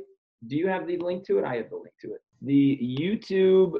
So guys, if you are not subscribed to Casey on YouTube, I'm writing it in the chat right here. Please go follow him. You know how awesome he is. And it's just another channel where he's reaching out. And he talked about how important it is to reach out to fans and to interact with him. So he has such an appreciation for you, and he understands that. So go and subscribe to him. And while you're there, I'm posting our YouTube channel as well. Make sure you guys are subscribing. Every little bit of subscriber costs you nothing, but it makes our lives so much better and so much easier when we approach sponsors, so that we can get you discounts. Like, you give us a free subscription, you subscribe to our channel, it makes us stronger to approach companies and get discounts for cool stuff. And then we share those discounts with you. So you invest nothing and you save money in the end. It's worth it, it helps us out, and there's no harm in doing it. So go ahead and just subscribe there. And of course, I'm just posting Casey's Instagram and Facebook profiles, just in case you guys want to head out before the next section of this course here. And please subscribe to us on Instagram as well. Go ahead, take that 30 seconds to go do that, and then come on back, and let's wrap up this hitting course for a little while. Casey, do you want to keep talking about the match, or do you want to answer a couple of the questions that our people are posting here? Yeah, let's do some questions. Let's see what people are interested in hearing about. Little bit of interaction. All right, that's the share to our poll. So Casey, just in case you're wondering, people want some drill videos. Oh, okay, I like it. And they do like the pre-recorded skill courses. That's good, because we've got 4 of them up already. We already have a hitting course, a setting course, a serving course, and a passing course. And they do want workout programs, but drill videos, another big interest. You know, that might be because it's my audience, right? You know, like, we brought a lot of people here from Better at Beach, and they're used to us.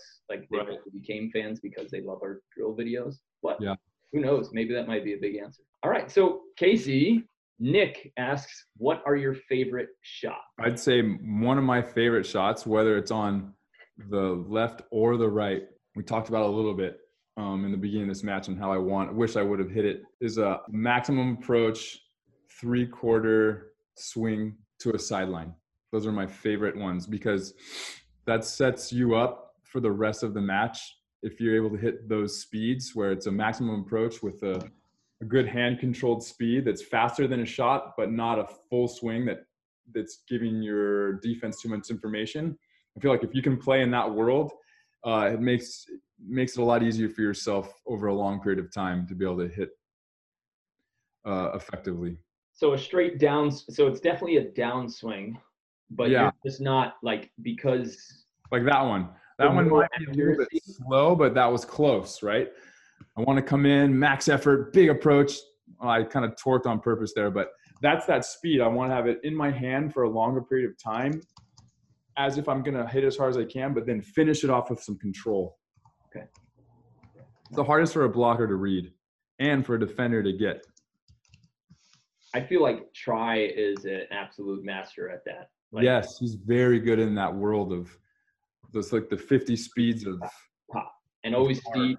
And he'll go for a while without even like touching a ball defensively, and it's Man, practicing against Hyden and Tri back in the day, and then like a little bit of Hyden and Theo, when you go through their side out practice, like it's their turn for 10 free balls in a row, and you touched one of them, and you're like, what? Why am I even – I have no idea how to play volleyball. Like, if I can't even touch this.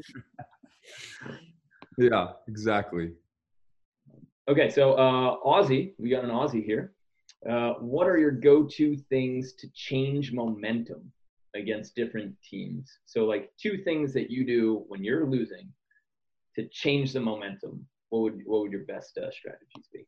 Yeah, let's put ourselves in the situation where we're probably serving because they're siding out at will, and we're on defense. And a lot of times we overthink that because we feel like that has to be the answer. So maybe like that scenario there, I gotta serve super tough. Well, to be honest, the number one thing I do is I want to put that team in a position where they aren't comfortable or less comfortable. So let's say I haven't served middle from the indoor areas, from like area 1 to area 6. I haven't served that in the last set and a half. Maybe I'm going to do that. I'm going to give them something that they haven't seen for a while or that I know they're not as confident in. Or I'm going to serve short sideline. I want to immediately throw a different – Stafford and I call that a wrinkle. With other partners, I call it something else, but that I liked wrinkle a lot with Stafford is that we throw a wrinkle at him. You have to change the aura, mentality, and the feeling of the match with something different. And something that is great that you do, Mark, is maybe that's time to hit a sky ball. You know what I mean? Like, it's just something, even if it doesn't go in, it changes like the aura of the match. They're like, oh, sky ball, okay. Everyone's like, everything changes. The timing of the guys watching your ball and going to pass, their approach, this, everything is just thrown off a little bit. And that's a wrinkle. So I think having those as a team to be able to implement when you don't feel like things are going your way, those work really well. How soon before you throw in a wrinkle or a change of strategy? Like, does somebody have to side out 3 times in a row, 4 times in a row? Do you have to go untouched? Like, do they have... You know, where you're I think it's an untouched scenario where there are 3, 4, 5 plays in a row. You're like, dude, we got to throw a wrinkle in. Okay. Because a lot of good guys, like Hyden does a good job of keeping you on the hook. Like, hey, you're kind of close, but not really. Like, he'll let you touch it, or he'll hit it off you softly on purpose. Be like, yeah, dude, keep serving me. You're almost there. When in reality, you're not. So, right? Like, he's playing the game, and so I think, you know. With specific guys, those times of throwing wrinkles are different. I think knowing your opponents is helpful in that scenario. Okay. Would you ever throw a wrinkle while you're winning? Like, if something's working, you've gotten 4 digs in a row. Do you change it to keep them off balance, or do you just like keep hitting the money button? Yeah, I think I would. For me, especially on serving, maybe not so much on offense, but on serving, I would throw in like, hey, I've been bombing my jump serve. It's been working effectively, but we switch sides. Maybe I just throw a deep float that's a little bit high that fills that time where they're used to getting the ball quickly and making a decision. Now they have to prep. Their distance of their approach is different. Their pass trajectory is different. I feel like that's a good time to throw in a wrinkle if you're winning. I like that. I like that for really high-level players, guys, where it's easy for somebody to get into, like, a rhythm and they look like they're doing something clockwork. But if you're out there winning or playing in, like, a B tournament, an A, a double A, and you know that every time you serve them, you give them the same lollipop, and they pass to a completely different zone, and they get a completely different set every time, they're not really in a rhythm anyway. So if I were to coach, like, that moment, like, they haven't established a routine of they can control a pass to one place, control set to one place, and hit the same shot untouched. So then I would say you don't need that change. But when you feel like a professional or somebody super high quality, they're just doing the same thing and it looks the exact same every time and they're kicking your ass, change something. Yeah. Even maybe before they decide to adjust to whatever you're doing. Okay, arm swing. Also, you mentioned about arm swings. Is that the same mindset for indoor volleyball too? DJRs, I'm not, could you ask that question again? I'm not quite sure for you. Question for Casey is, how can you effectively and fastly learn to look before the jump when you attack? So how do you learn to look? And, I think Brandon, can you take over? I got to go for a second. Yeah, I'm here. Leave the door open. Yeah, I think what was the question again? It was, oh, looking. Yeah, I think court vision is something that a lot of people have their own version of and get confused on what that is.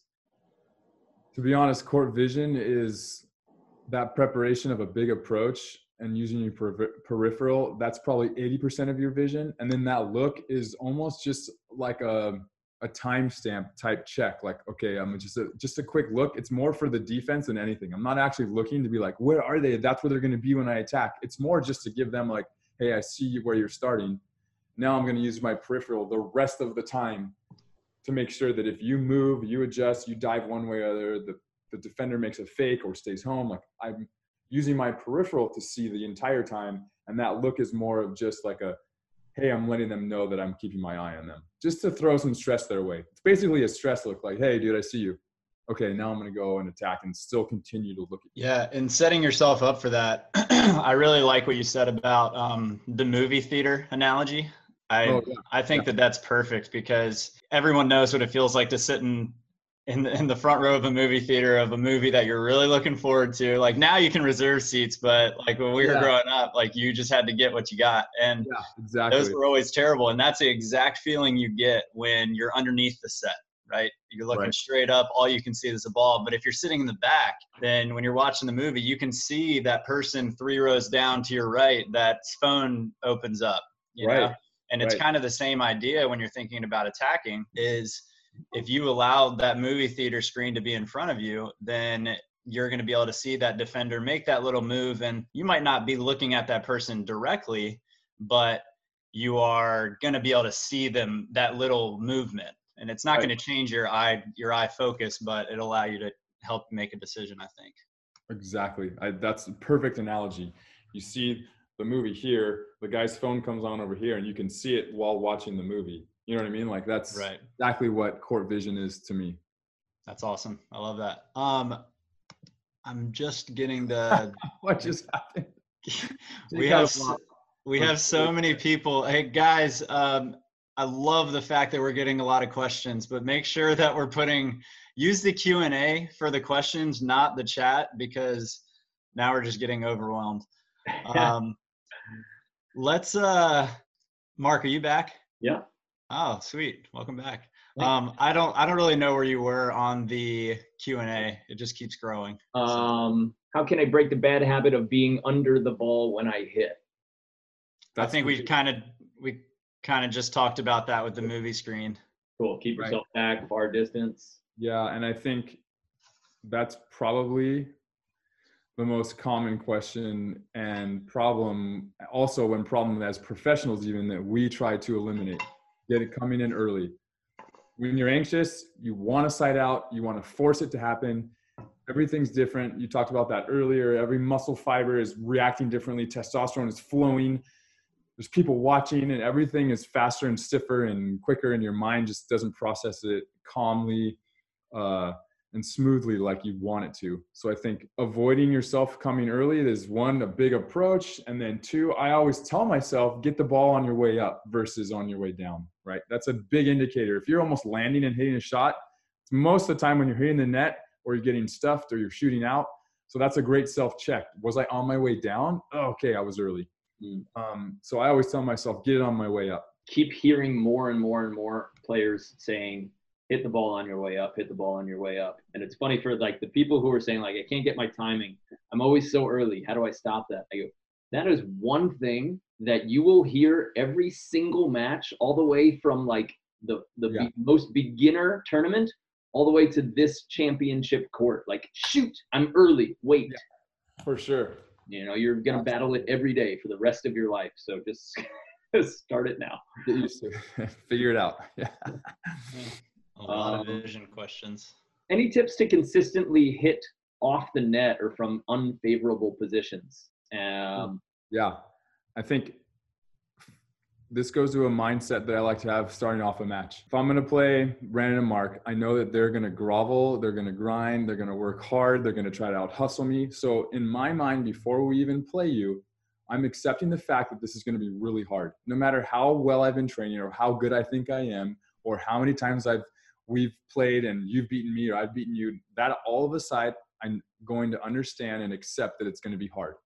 Okay, so now I'm in the right mindset. It's going to be hard. So that means I'm putting in the work and I've put my mind and body into a place where I'm going to work hard no matter what. And I don't have an expectation of, dude, I better beat you guys 21-16 or it was an awful match. You know, that's embarrassing. I didn't beat these guys or they didn't beat me. You know what I mean? Like you always have like this specific expectation before you play a type of team.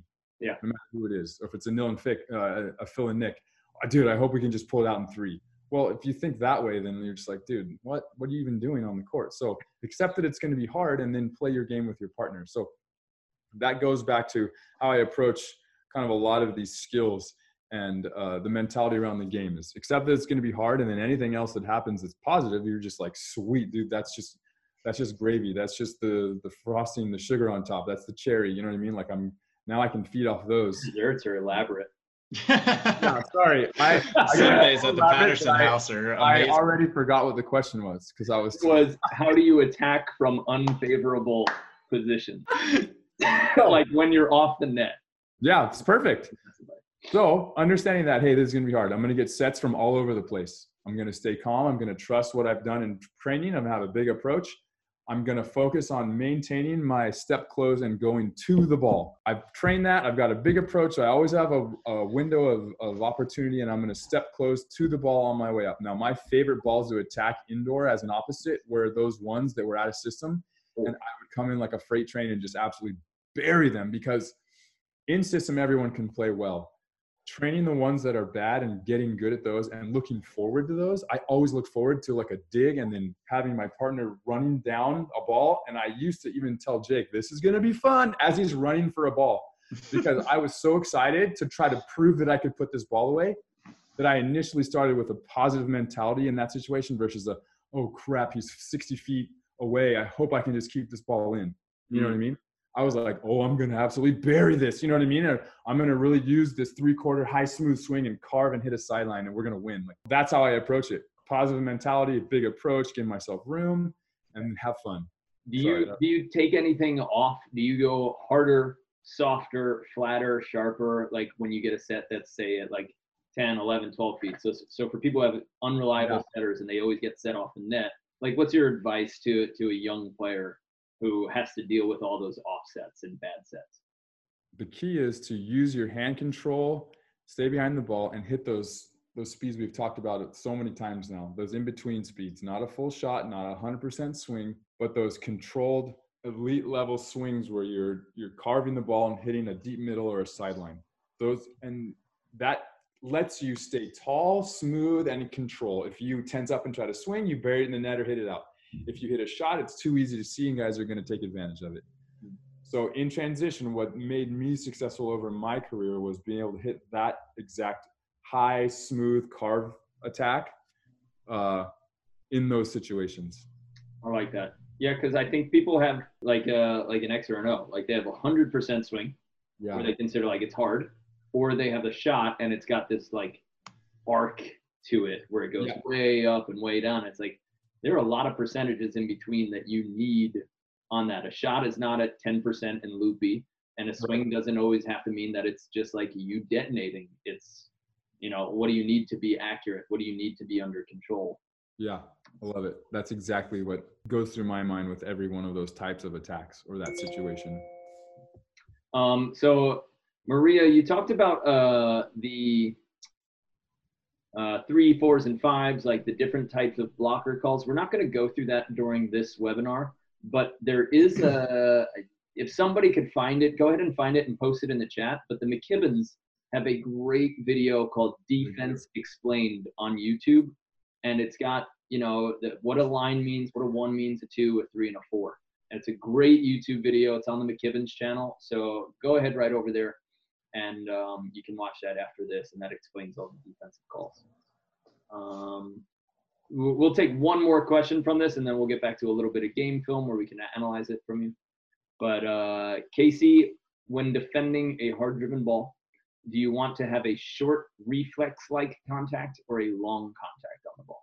I think that's going to change with where the attacker is and the distance from you. I would say the answer to that would just be having your ready position and your structure leading up to that dig be identical, whether you're going to make a long contact because you've got more time and the ball's traveled longer, or if it's like a quick attack and it's right in your lap. But I think just having those forearms up facing the sun, palms facing the sun, so that no matter if it's a long contact or quick one, that ball and the angle of your arms gets that ball to go up so you can make a play. I think that would be how I'd answer that in a way. I'm not sure exactly, but that would be my mentality around it. We got a question. How, Casey, how afraid were you to face the Pink Flamingo team at the Smackfest tournament last October? Did I? I don't think I've ever. You've even Smackfest? I haven't played. So I played in the first Smackfest ever that had the pro division. I played with Mike Lambert, with who was Brittany Hochevar was on my team. Who else? It was Paul Baxter. Yeah, but I haven't played in a long time. But I was probably really scared of them. Is that Troy's team or was that my team? That was our team. Then I was really scared. Yeah. Okay, last question, because I really like this one. And guys, thank you so much for getting involved with the Q&A, and thanks for sticking around this long. But what do you do to keep yourself in check months after changing a habit? So it's often that somebody, David here, he gets good advice. He changes his habit for 2 to 3 months, like works on it. But then he finds himself reverting back to what like he's used to and what his body is comfortable. Yeah. And I've experienced this too, Casey, so I'm wondering how you battle it. But like, I have this big back arch that my body likes to naturally go into, and it affects my vision and it makes my shot really slower. So the last 2 years, I've focused heavily on like keeping my chest upright, not leaning back, and having a shorter, quicker arm swing instead of leaning back. But my body's like natural instinct to go back to that 10, 11, 12 years of that big slinky arm swing. So when you make a change, how do you make it stick? Yeah, I think the biggest part of being able to find that the tool to fix that again would be when you're doing it right, what is that feeling and can you remember it? And then what are the mental cues that you have leading up to that specific skill? Because I guarantee you, you're probably not thinking about that anymore. And then you recognize that you did it the old way again. And then you have to go back into, okay, what did I used to do in that situation? And so I think being very self-aware is the answer for all of these skills. When we start to do things wrong, we go directly into, all right, I'm going to make sure I stay back on my approach and get it on my way up. That's how I answer every offensive problem for myself. And then I end up doing really well and finding myself comfortable doing it the correct way again. So I would say having something that significantly resonates with your mind that helps your body go through that process again, versus like, oh, I'm doing it wrong, and then you just don't know what to do to get back. Oh, okay. So like a key, like a one-word name that you just like say to flip on whatever that one word means. You know, like you say flamingo, and to you that means like keep your head forward or something. Yeah. Don't play flamingo. I'm not sure what the final score was, but we're getting close. Oh yeah, this is. Might need to pause it. Right. I think they had 13-12 on us on the side switch. And then is this when the freeze was in? No, there's no freeze. No freeze at this point. Okay. No freeze. So I think they have match point here. So match point for Tri and John. Let's go from is that 14 to 12? I can't see it. It's 12-13 right now. Got it. Okay, thank you. And this is that was a good point, because I think I hit that ball on 2 out, but John is right in the way and it hit him. I lucked out on that one. So you got the double 4 called at 13-13. So 4 is when Jake is going to allow the line hit to happen, and he's going to reach into the cross at the last minute. And that usually means the defender runs the high line shot. Yes. I'm giving up the swing and getting the shot. So we're waiting, waiting, waiting, waiting, waiting. And then once he can't see you anymore is when we make that decision. Ooh. Looks like it was the right call, just missed. Ugh. Do you, I mean, to me, you know, when I see this now, of course, and it's tough in the moment, but this looks like something that Jake could have reached over and grabbed. Yeah, and that's something we get stuck in as players, right? Like, hey, it's a four call. I kind of, you almost put yourself in a cage where that's all you're really doing versus being able to maybe bounce out of it and take what is actually happening. But at the same time, like, his positioning and timing is pretty perfect. And I think I would prefer him doing that versus trying to reach back maybe high and get that, because then that just leaves so much room for try to swing there, and then we'll start to chase him, and then we're all over the place, and now we're screwed. I'd rather trust him with that timing and getting close. We like to call it just affecting plays. If you're in a blocker that's touching a lot of balls but not blocking, that's okay. You're affecting plays, which means that you're on that hitter's mind, whether or not you're scoring points or not, which over the long run, that's going to benefit you and your partner. And I think that spins a negative thought from a blocker, like, ah, dang it, to, okay, I'm right there. I'm getting closer. I'm getting closer. And he was, what, two inches from so close shut down. Yeah. If Tri hits that, you know, it's half a centimeter in his hand differently, that's right over. Woo. I'm not really even sure what swing that is with that block lineup. Trying to tool Jake and just go high middle almost, it looked like. Yeah. Match point. Uh-oh. Match point. So we hadn't run like a tempo one in the middle for a while, but we'd been practicing it. So Jake came in for like a two ball in the middle. Wait, a match point? Like, most crucial time, you chose to do something different. This is the wrinkle that we threw in. He's like, we kind of talked about it. I'm like, dude, what do you think? The middle ball? He's like, let's go for it. What? That's amazing. Because if you think about it, they hadn't played defense against it the whole time. So yeah. Just as much as it's uncomfortable for you, it's just as uncomfortable for them.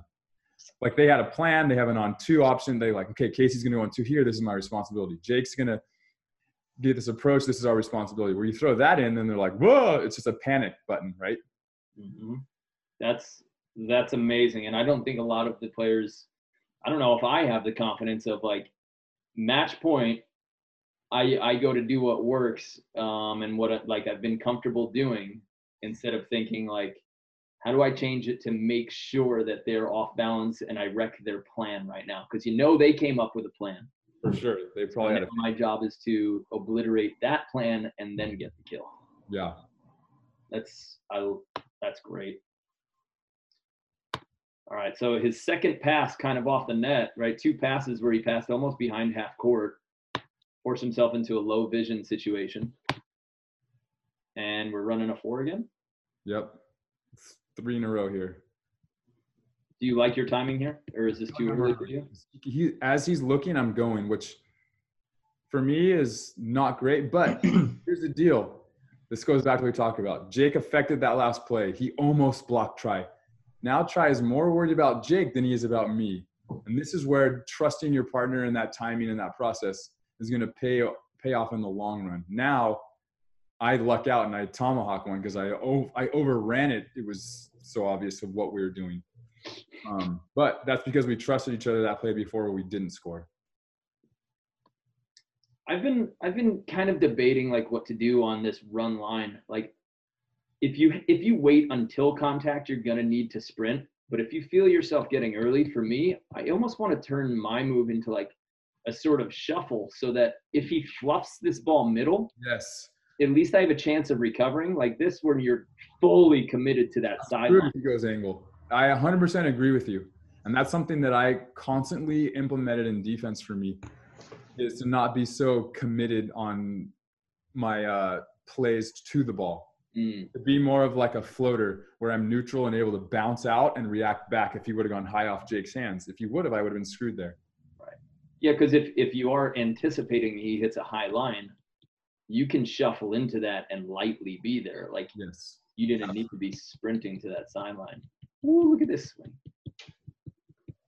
Yeah, I was just going high middle on this one. I'm like, I'm not taking any chances. Thumper.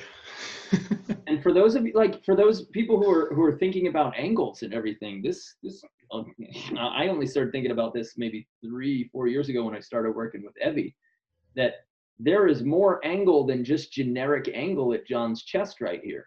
Yeah. There's short cutty, there's long cutty, there's sharp chop cross, there's jumbo, there's hitting John in the face, and then there's the middle cross, right? But there's a lot of different types of crosses that I think people need to embrace a little bit more so that this ball gets untouched, like Casey hits right here. The seam cross, which is between the blocker who's committed to the line and between John, who's has to be in the middle of his court there. Yeah.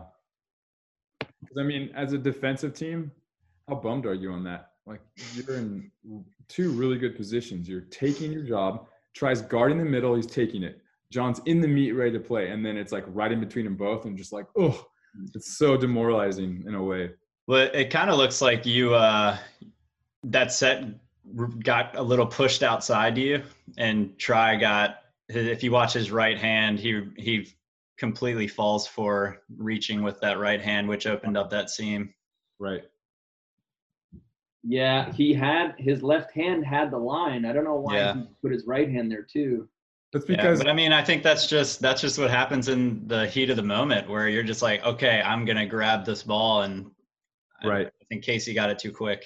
I think also there's a lot of history and tendencies that he's playing off of. Like, I loved going high flat line in that situation more often than not. So I think he was making actually a really good educated in the moment play. And I went with something that I didn't normally do. So I think that kind of also played a role in that whole situation, the inner game. Okay, so you ran a 15-14. Got a block touch, ran a 4 again, got a high line dig. We're on defense here. What do we call? 4. So 3 fours in a row to end the match. Yeah.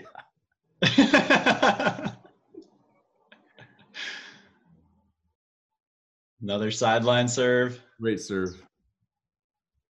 This is that gosh. Slow shuffle into it.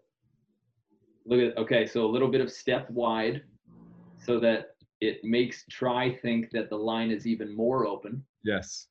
A little bit more bait. Still I think an early lead, but I agree, but I think also with the pressure that he's going through right now, he's a little bit blinded. We were okay. We could get away with it a little bit. I agree. Yeah, he's not looking at you at all. No, he's just worried about getting it past Jake. And me going early actually paid off because he went a little quicker. And this is where you go over to Stokey and Dottie and all those guys. And Keeter was in that box, I think. Oh. All the legends, dude, just talking the whole time. Get your plaque on the pier, dude. This is your shot. And just the whole match. It was so fun. And talk me through the swing that finishes it here. So you got the dig. We talked about the defense. Talk about this swing. What's going through your head right now after this dig? I'm like, stay back. Don't go early. Just keep that ball in front of you. That's what you were thinking. You weren't thinking like, get this kill. Get this fucking kill. Sorry. Get this kill. Because Tyler had, I think we called a timeout somewhere near the end of this game. Either they did or we did. And Tyler said, dude, when you get your dig, make sure you remember to stay back and let's hit that 3/4 angle dart that you love. So I'm like, okay. That's all I thought about. So on match point, gets a dig from Manhattan Beach Open, gets the dig for match point and says, wait, stay back. Yeah, just wait, stay back. And make sure you run at all the legends in the box behind you. Oh, that's amazing. So good. Jake's like, whoa, where are you? I'm like, I'm over here, dude.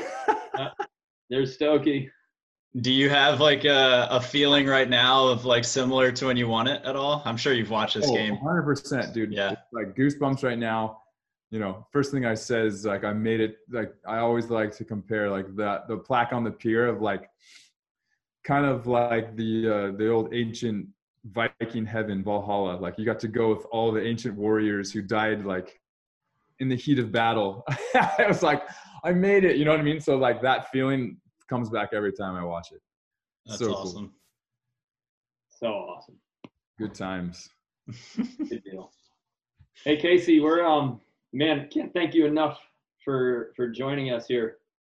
And just do you have any partners, sponsors, anybody you want to shout out, anybody that anything that anybody should do? Of course they should follow you, subscribe to the YouTube channel. To be honest, first thing is to keep supporting you two guys. I think you're doing such a great job in providing so much quality and knowledge and help for players at every different level. I feel like number one, support the players that are currently in this dream life of trying to be a pro that doesn't really pay, but we get to like make it happen. So I think, first of all, support you guys. I love it. I love what you guys are doing. And then like you said earlier, Mark, I feel like by supporting us, it's by like liking and following us and engaging with us so that we're able to provide, you know, affiliate codes and discounts to you guys with all the brands that love and support us. And that's how you kind of support us in a way, is that you just kind of help us that way. You're not even really financially supporting us, you're just giving us an opportunity to share our platform.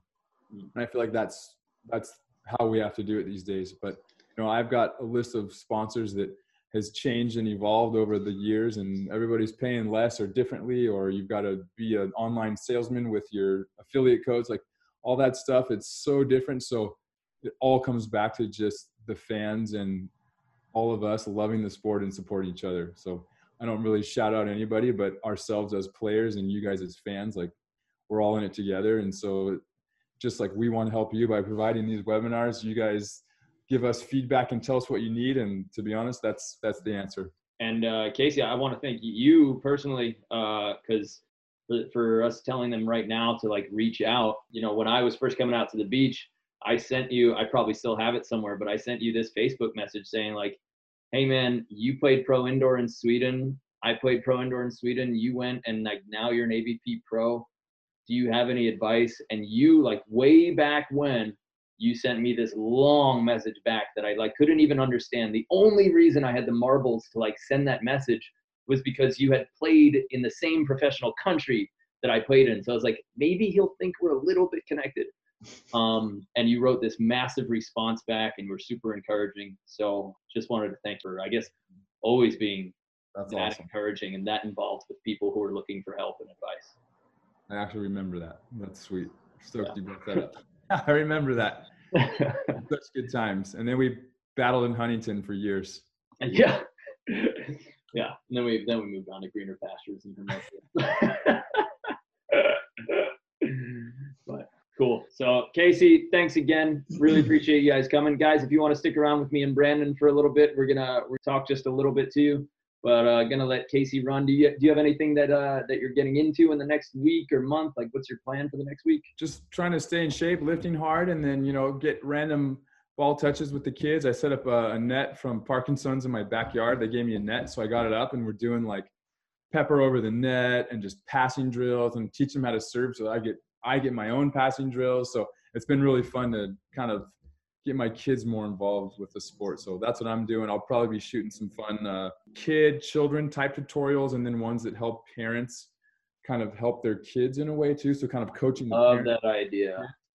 So, cause that's the world I'm in right now, is like parents got to invest, you know, $6,000 in club volleyball. Well, do they even want to play yet? I don't know. Like, here's some things you can do to help them kind of advance and see if they love it before you commit to a full lifetime of volleyball in a gym with whistles. So like, that's kind of the world I'm in right now. So I'll be doing a lot of that stuff in the next couple of weeks.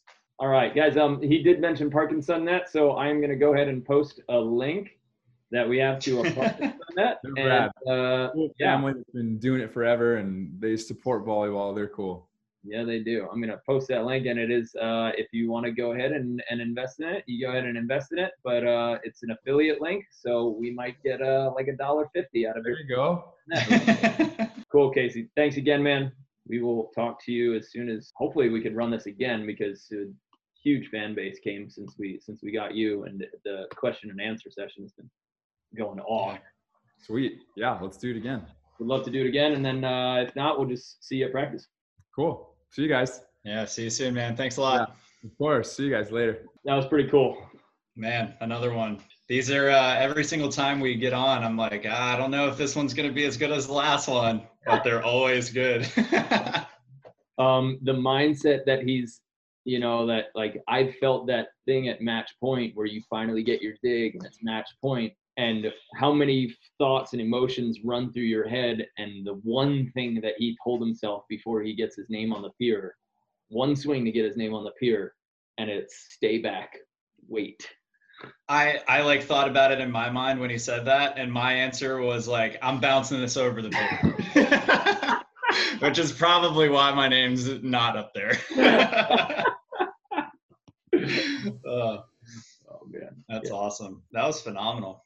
Absolutely love that patience. All the teamwork talk. I think a lot of people need to hear that, because a lot of people are going through this growing pain of beach volleyball, and they don't think about the fact that in order for them to get better, the people around them have to be there in order to help them get better, you know? So that mindset of going in and keeping your partners happy and keeping them productive is huge. And it's the easiest way for you to see improvement as well. Right. So underrated, like how to talk to my partner to make them better. We say that to our guys in the classes a lot, right? Where we're like, hey, you've been hammering him now. You've been telling him what he's done wrong. You've been fixing his technique. You've been telling him that his set is tight. You've been telling him that he needs to keep serves in, just keep it in. And now on match point, you're going to need this guy that you've been kicking sand on for the last hour.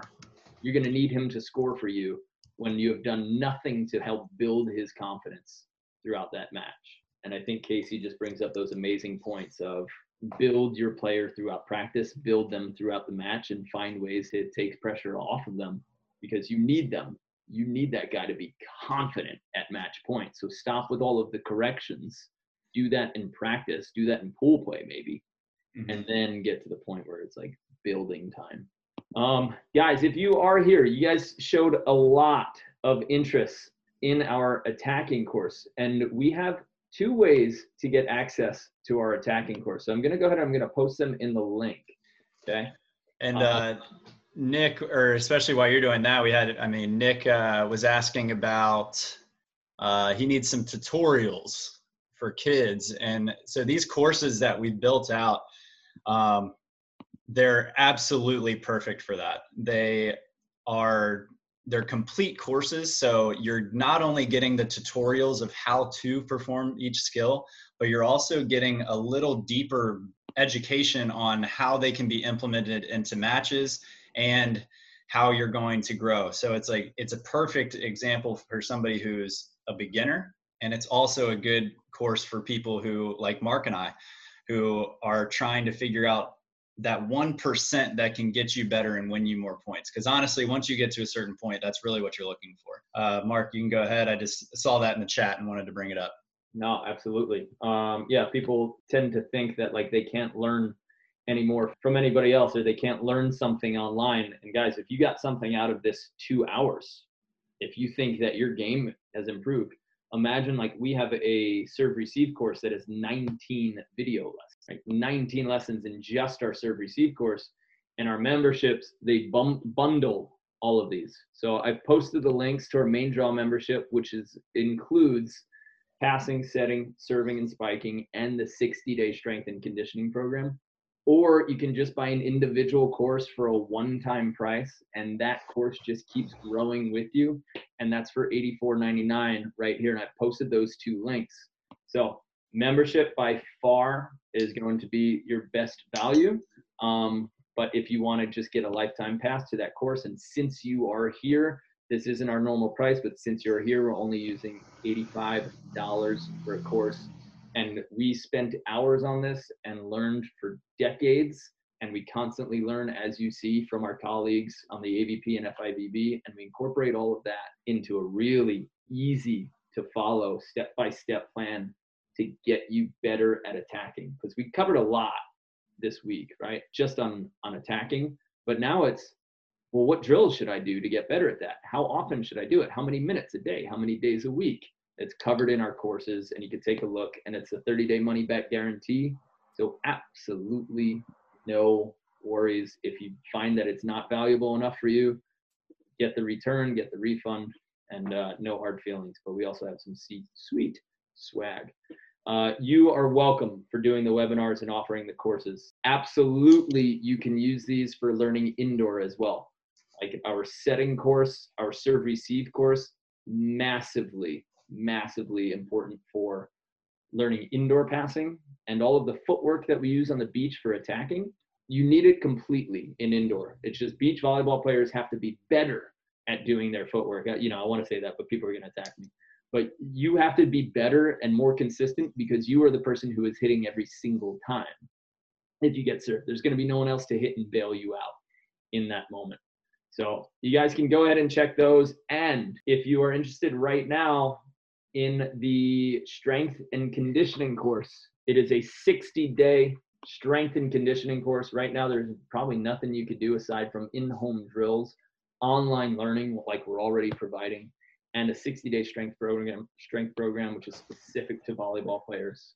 It's stuff that we wanted. All of these tools that we're giving you guys for free, absolutely wanted you. So if you have any hesitations or any problems, like why you're hesitant, let us know, right? Tell us, like, I don't know why I would want to, I don't know if I could get better from learning online. If you think you got better right now from a 2-hour webinar, like spending it with us, there are so many more hours and access to every webinar that we have ever run and every private video lesson we've ever run within those memberships. We originally designed these courses so that they could be used kind of in implementing them throughout your practices, like, and that was going to be a very good addition to your already training, but especially since we're all stuck inside, luckily we were very close to being done with all this stuff when this whole thing hit.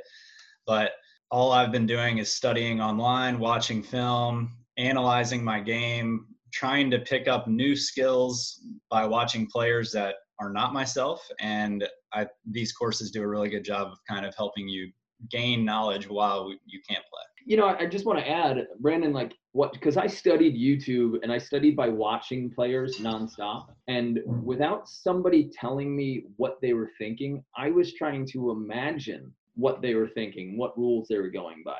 Like, right.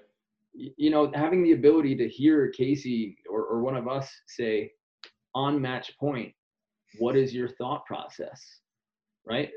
You can make something up and keep going on that road, but it might be the complete wrong direction. Just because you see it and you come up, you decide that there's a reason for this, you could be going in a very, very wrong direction. And I know that I personally went in several wrong directions because I tried to come up with my own answers before I worked with my great coaches, and they like brought me back and like, no, you need to focus on one thing, and that's it. You know, you don't need to think about these 3 or 4 different things. I remember the first time when I was 28, Matt Davis goes, what is your swing when you're in trouble?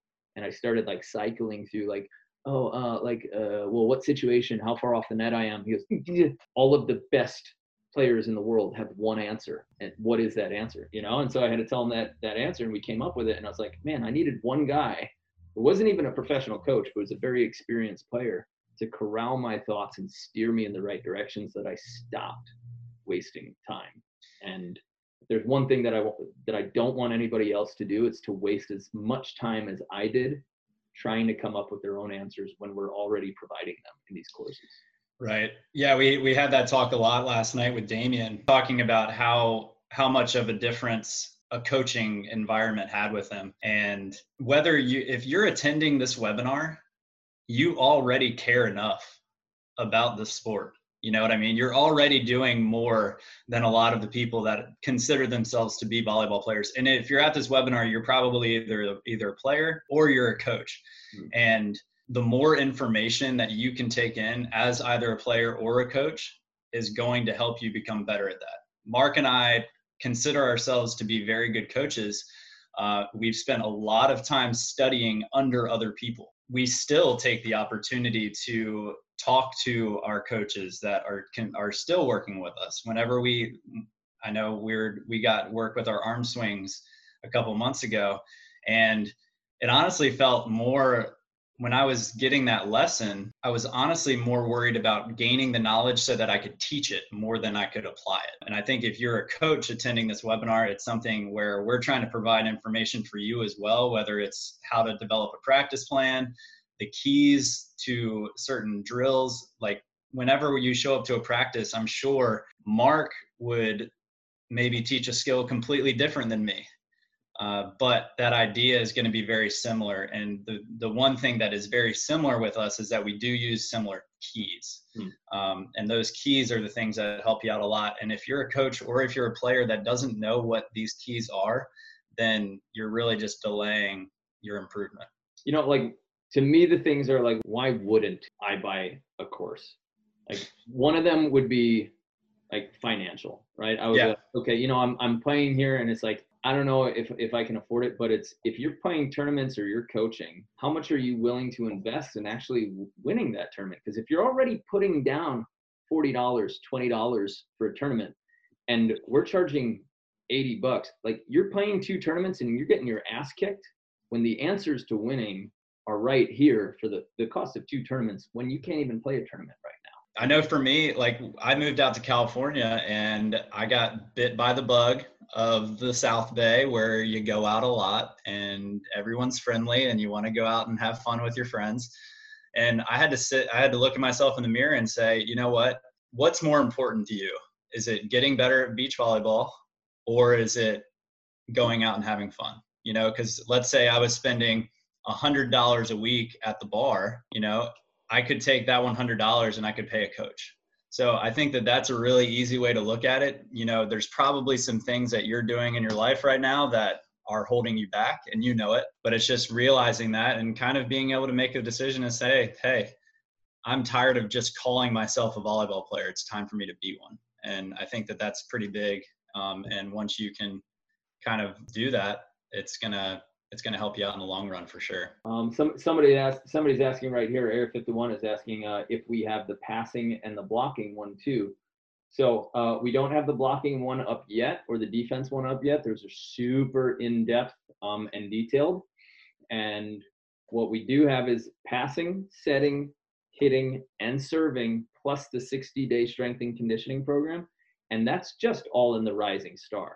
Right, so that's just $35 a month for as long as you want to use it. And again, what you buy today is going to be twice as strong in 3, 4, 5 months when we continue to add all of the lessons to it. So those never stop. And if you ever get bored and you think you've learned enough from them, well, then it's time for you to come out to a camp at Volley Camp Hermosa for 7 days. We run 7-day training camps in California. So as soon as this nonsense is done, definitely come and visit us. But yeah, serving, passing, setting, and hitting are all in the Rising Star membership. And it's just $35. How much would you pay to have a lesson from a national team coach, right? From a professional player for one lesson? In person, we charge $90. Right? And that's the cheapest around. Yeah. 100%. Yeah. So if you're looking at this and you're just like questioning, you know, is it worth it? How worth it would it be for you to set 50% of your balls better because you had one key, you know, to pass all those better? How much would it be worth it for you to stop getting knocked out in pool play, you know, just because you learned the simple keys that are going to give you those points for everything? So Patrick is asking, does the main draw include all the stuff found in the Rising Star? Yes, it does. Yeah. Yes. So with the Rising Star has the courses for passing, setting, serving, and attacking. It also has the 60-day workout program, right? Yeah. And the main draw membership includes all of that, plus our complete video analysis library, in which that's not only are you getting stuff like we did today with Casey, but you're also getting times where Mark and I break down our own game, where you're personally getting to see what it looks like, dive into a video analysis, which a lot of people don't know how to do at all. And you're getting a focused idea of what that video analysis is going to look like. Yeah. Every time we do our little pre-practice meeting or like our post-practice meeting where we're looking at film together, guys, we're posting that. We're adding those on. Every time we do a video analysis with our campers at our 7-day camps, we're adding those in. The value just never stops increasing, and that's our goal, is to just bring you value, help you get past those losses. And you might not understand why you're losing or why you're failing at something, and it's just because if you had somebody just show you the right way once, it would be there for the rest of your life. And somebody here made a great point. Like, it's it's worth it because it's a skill that lasts you for your life. Like, what about when you need to teach your kid? What about when you need to coach somebody on a team?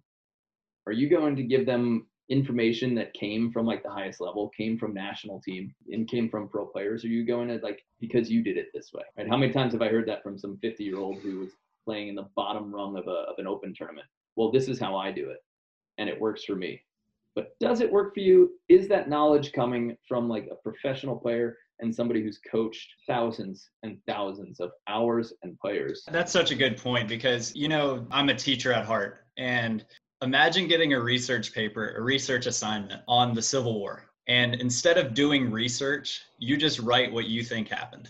In terms of, you know, like you're going to get a terrible grade and you should, right? And that's what exactly what coaches are doing that aren't willing to look at outside resources and are just relying on their own information, because there's so much out there that can make you a better coach. And if you're not willing to look outside, then to be honest, and this is probably the only way to say it, you're just stubborn. Not only is it not fair to you as a coach, it's not fair to the people that you're coaching. That's a really good point. It's not fair to the people that you're coaching if you only bring your own knowledge that you made up in your mind. That's like somebody going into a cave, seeing other people living in caves, like, and they're seeing other people like work in math books and then trying to make up rules to math and then giving it to you and saying, I'm a math teacher, you know, like be fair to your players, be fair to the people that you teach and the people that you interact with, and get quality information out there so that you guys prove way quicker. Spider-Man was in World War II. That's totally true. If I want to teach my daughters, which membership would you recommend that I get? I would say that you should start. So what level are your daughters, Danielle? Or is it Daniel? Is that our guy, Daniel? I'm not sure. But if you're looking to teach your daughters, so we do have the beginners course, which is really, really cheap. And it's just, so if they're super beginners and you're just looking for like an easy start, then the best place to start is going to be the rookie membership, which is $9 per month. And it gives you 3 introductory videos and drills on passing, setting, and spiking. Right, Brandon? Yeah. So, and serving. And a free drill book that you can do as well. Yeah. So like, that's a great start to start with the basics. Get those tips, get those keys. Again, we keep adding new tools into that membership and into each product. But if you are just a beginner and a lot of this was over your head or would be over the head of somebody who is starting, we built a beginner's course, and that is in the rookie membership. So aren't they all free on your YouTube channel? That's a great question, Nick. No. We do post a lot of videos on YouTube, but that's about 30% of the videos that we have and the courses that we've built and the tutorials that we have. So yes, we are putting it out onto YouTube, but even with 1 million views in the last 2 months, I think YouTube has given the two of us $80, you know, to split. And those, that 1 million views has cost us a complete year of our lives. So yeah. YouTube doesn't pay. And if you appreciate good knowledge, and you see the value in having a good coach because you want to improve, then this is the way to invest in yourself and to invest. And if you want our videos to remain somewhat watchable by having a video editor, like Tanya, I think she's still watching, who's absolutely amazing. But if Mark and I were to put these videos together, they probably wouldn't turn out as well or nearly as good. She's having to deal with one of my edits because I tried to save her time, and it's a nightmare right now. And if any of you guys are looking for video editors for your small business or for anything, shout that out in the chat because Tanya is here and she is a fantastic editor. And as a video editor creator, we are all at a time where we need some extra work. So I'm posting that in here. And if you can support our employees, that would be great. I'm a coach studying sports coaching. I have a lot of thoughts, and it would be cool to discuss some things over email or something. Do you guys think that would be possible? Yeah, Simon, that would be easy. I'll send you a Calendly link. Just right now, if you could send an email to mark@volleycamphermosa.com, I will send you a Calendly link where we can set up a time to meet. And yeah, I would love to hear more about that in the sports coaching and shooting. Well, hopefully a lot of you guys will be tuning back in tonight, right? At 6:30. Yep. Oh, 6. Yes. I think we're going at 6 tonight, where we have Kerry Podhurst, Australian gold and bronze medalist in beach volleyball, and 3-time Olympian. And now she's catapulted her career to being a motivational speaker. So she talks about success, not only like just in beach volleyball, but all parts of life. So what's your number one question that you're going to ask her, Brandon? Oh man, I got to think about it. I love people that are motivational.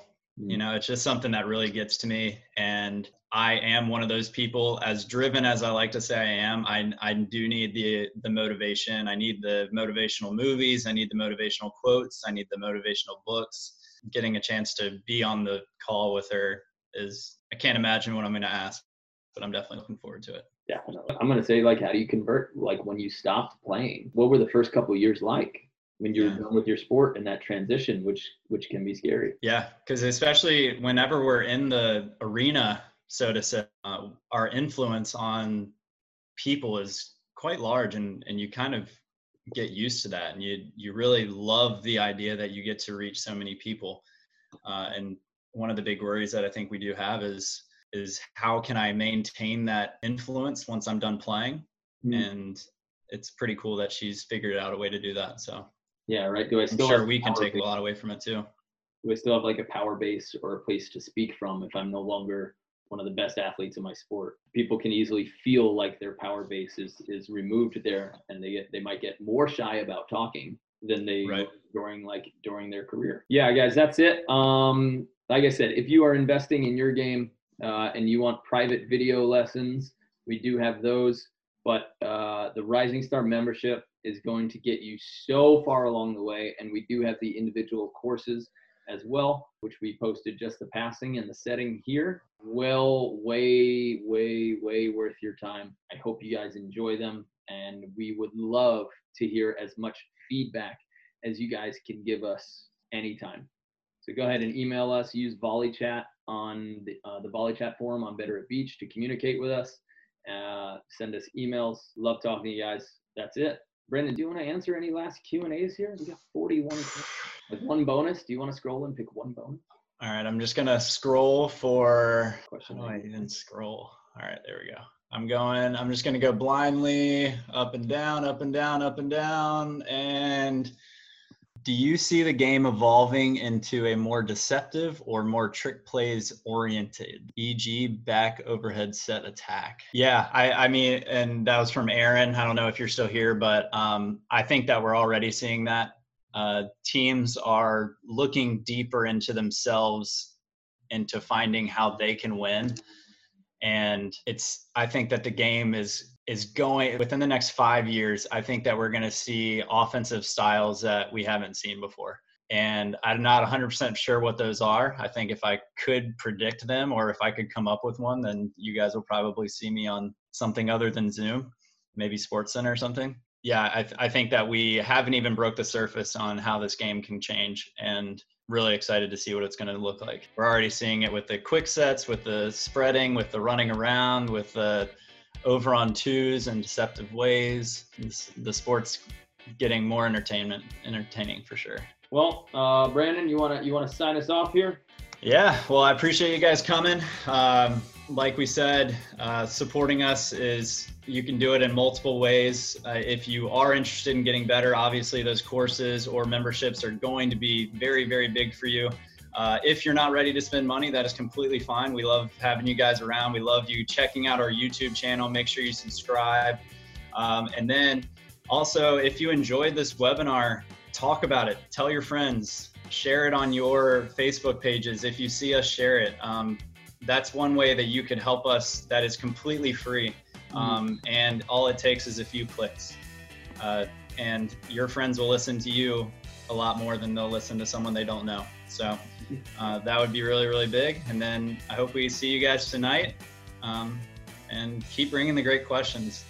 Looking at that Q&A and seeing 41 is pretty big. So that's really cool. I like the interaction. So I appreciate it. All right. We need some kind of cool sign off phrase since we're going to be doing this consistently. We'll have maybe Tanya or Chris Kawadi like develop some kind of soundbite for us. Yeah, we'll have to find something. So long. All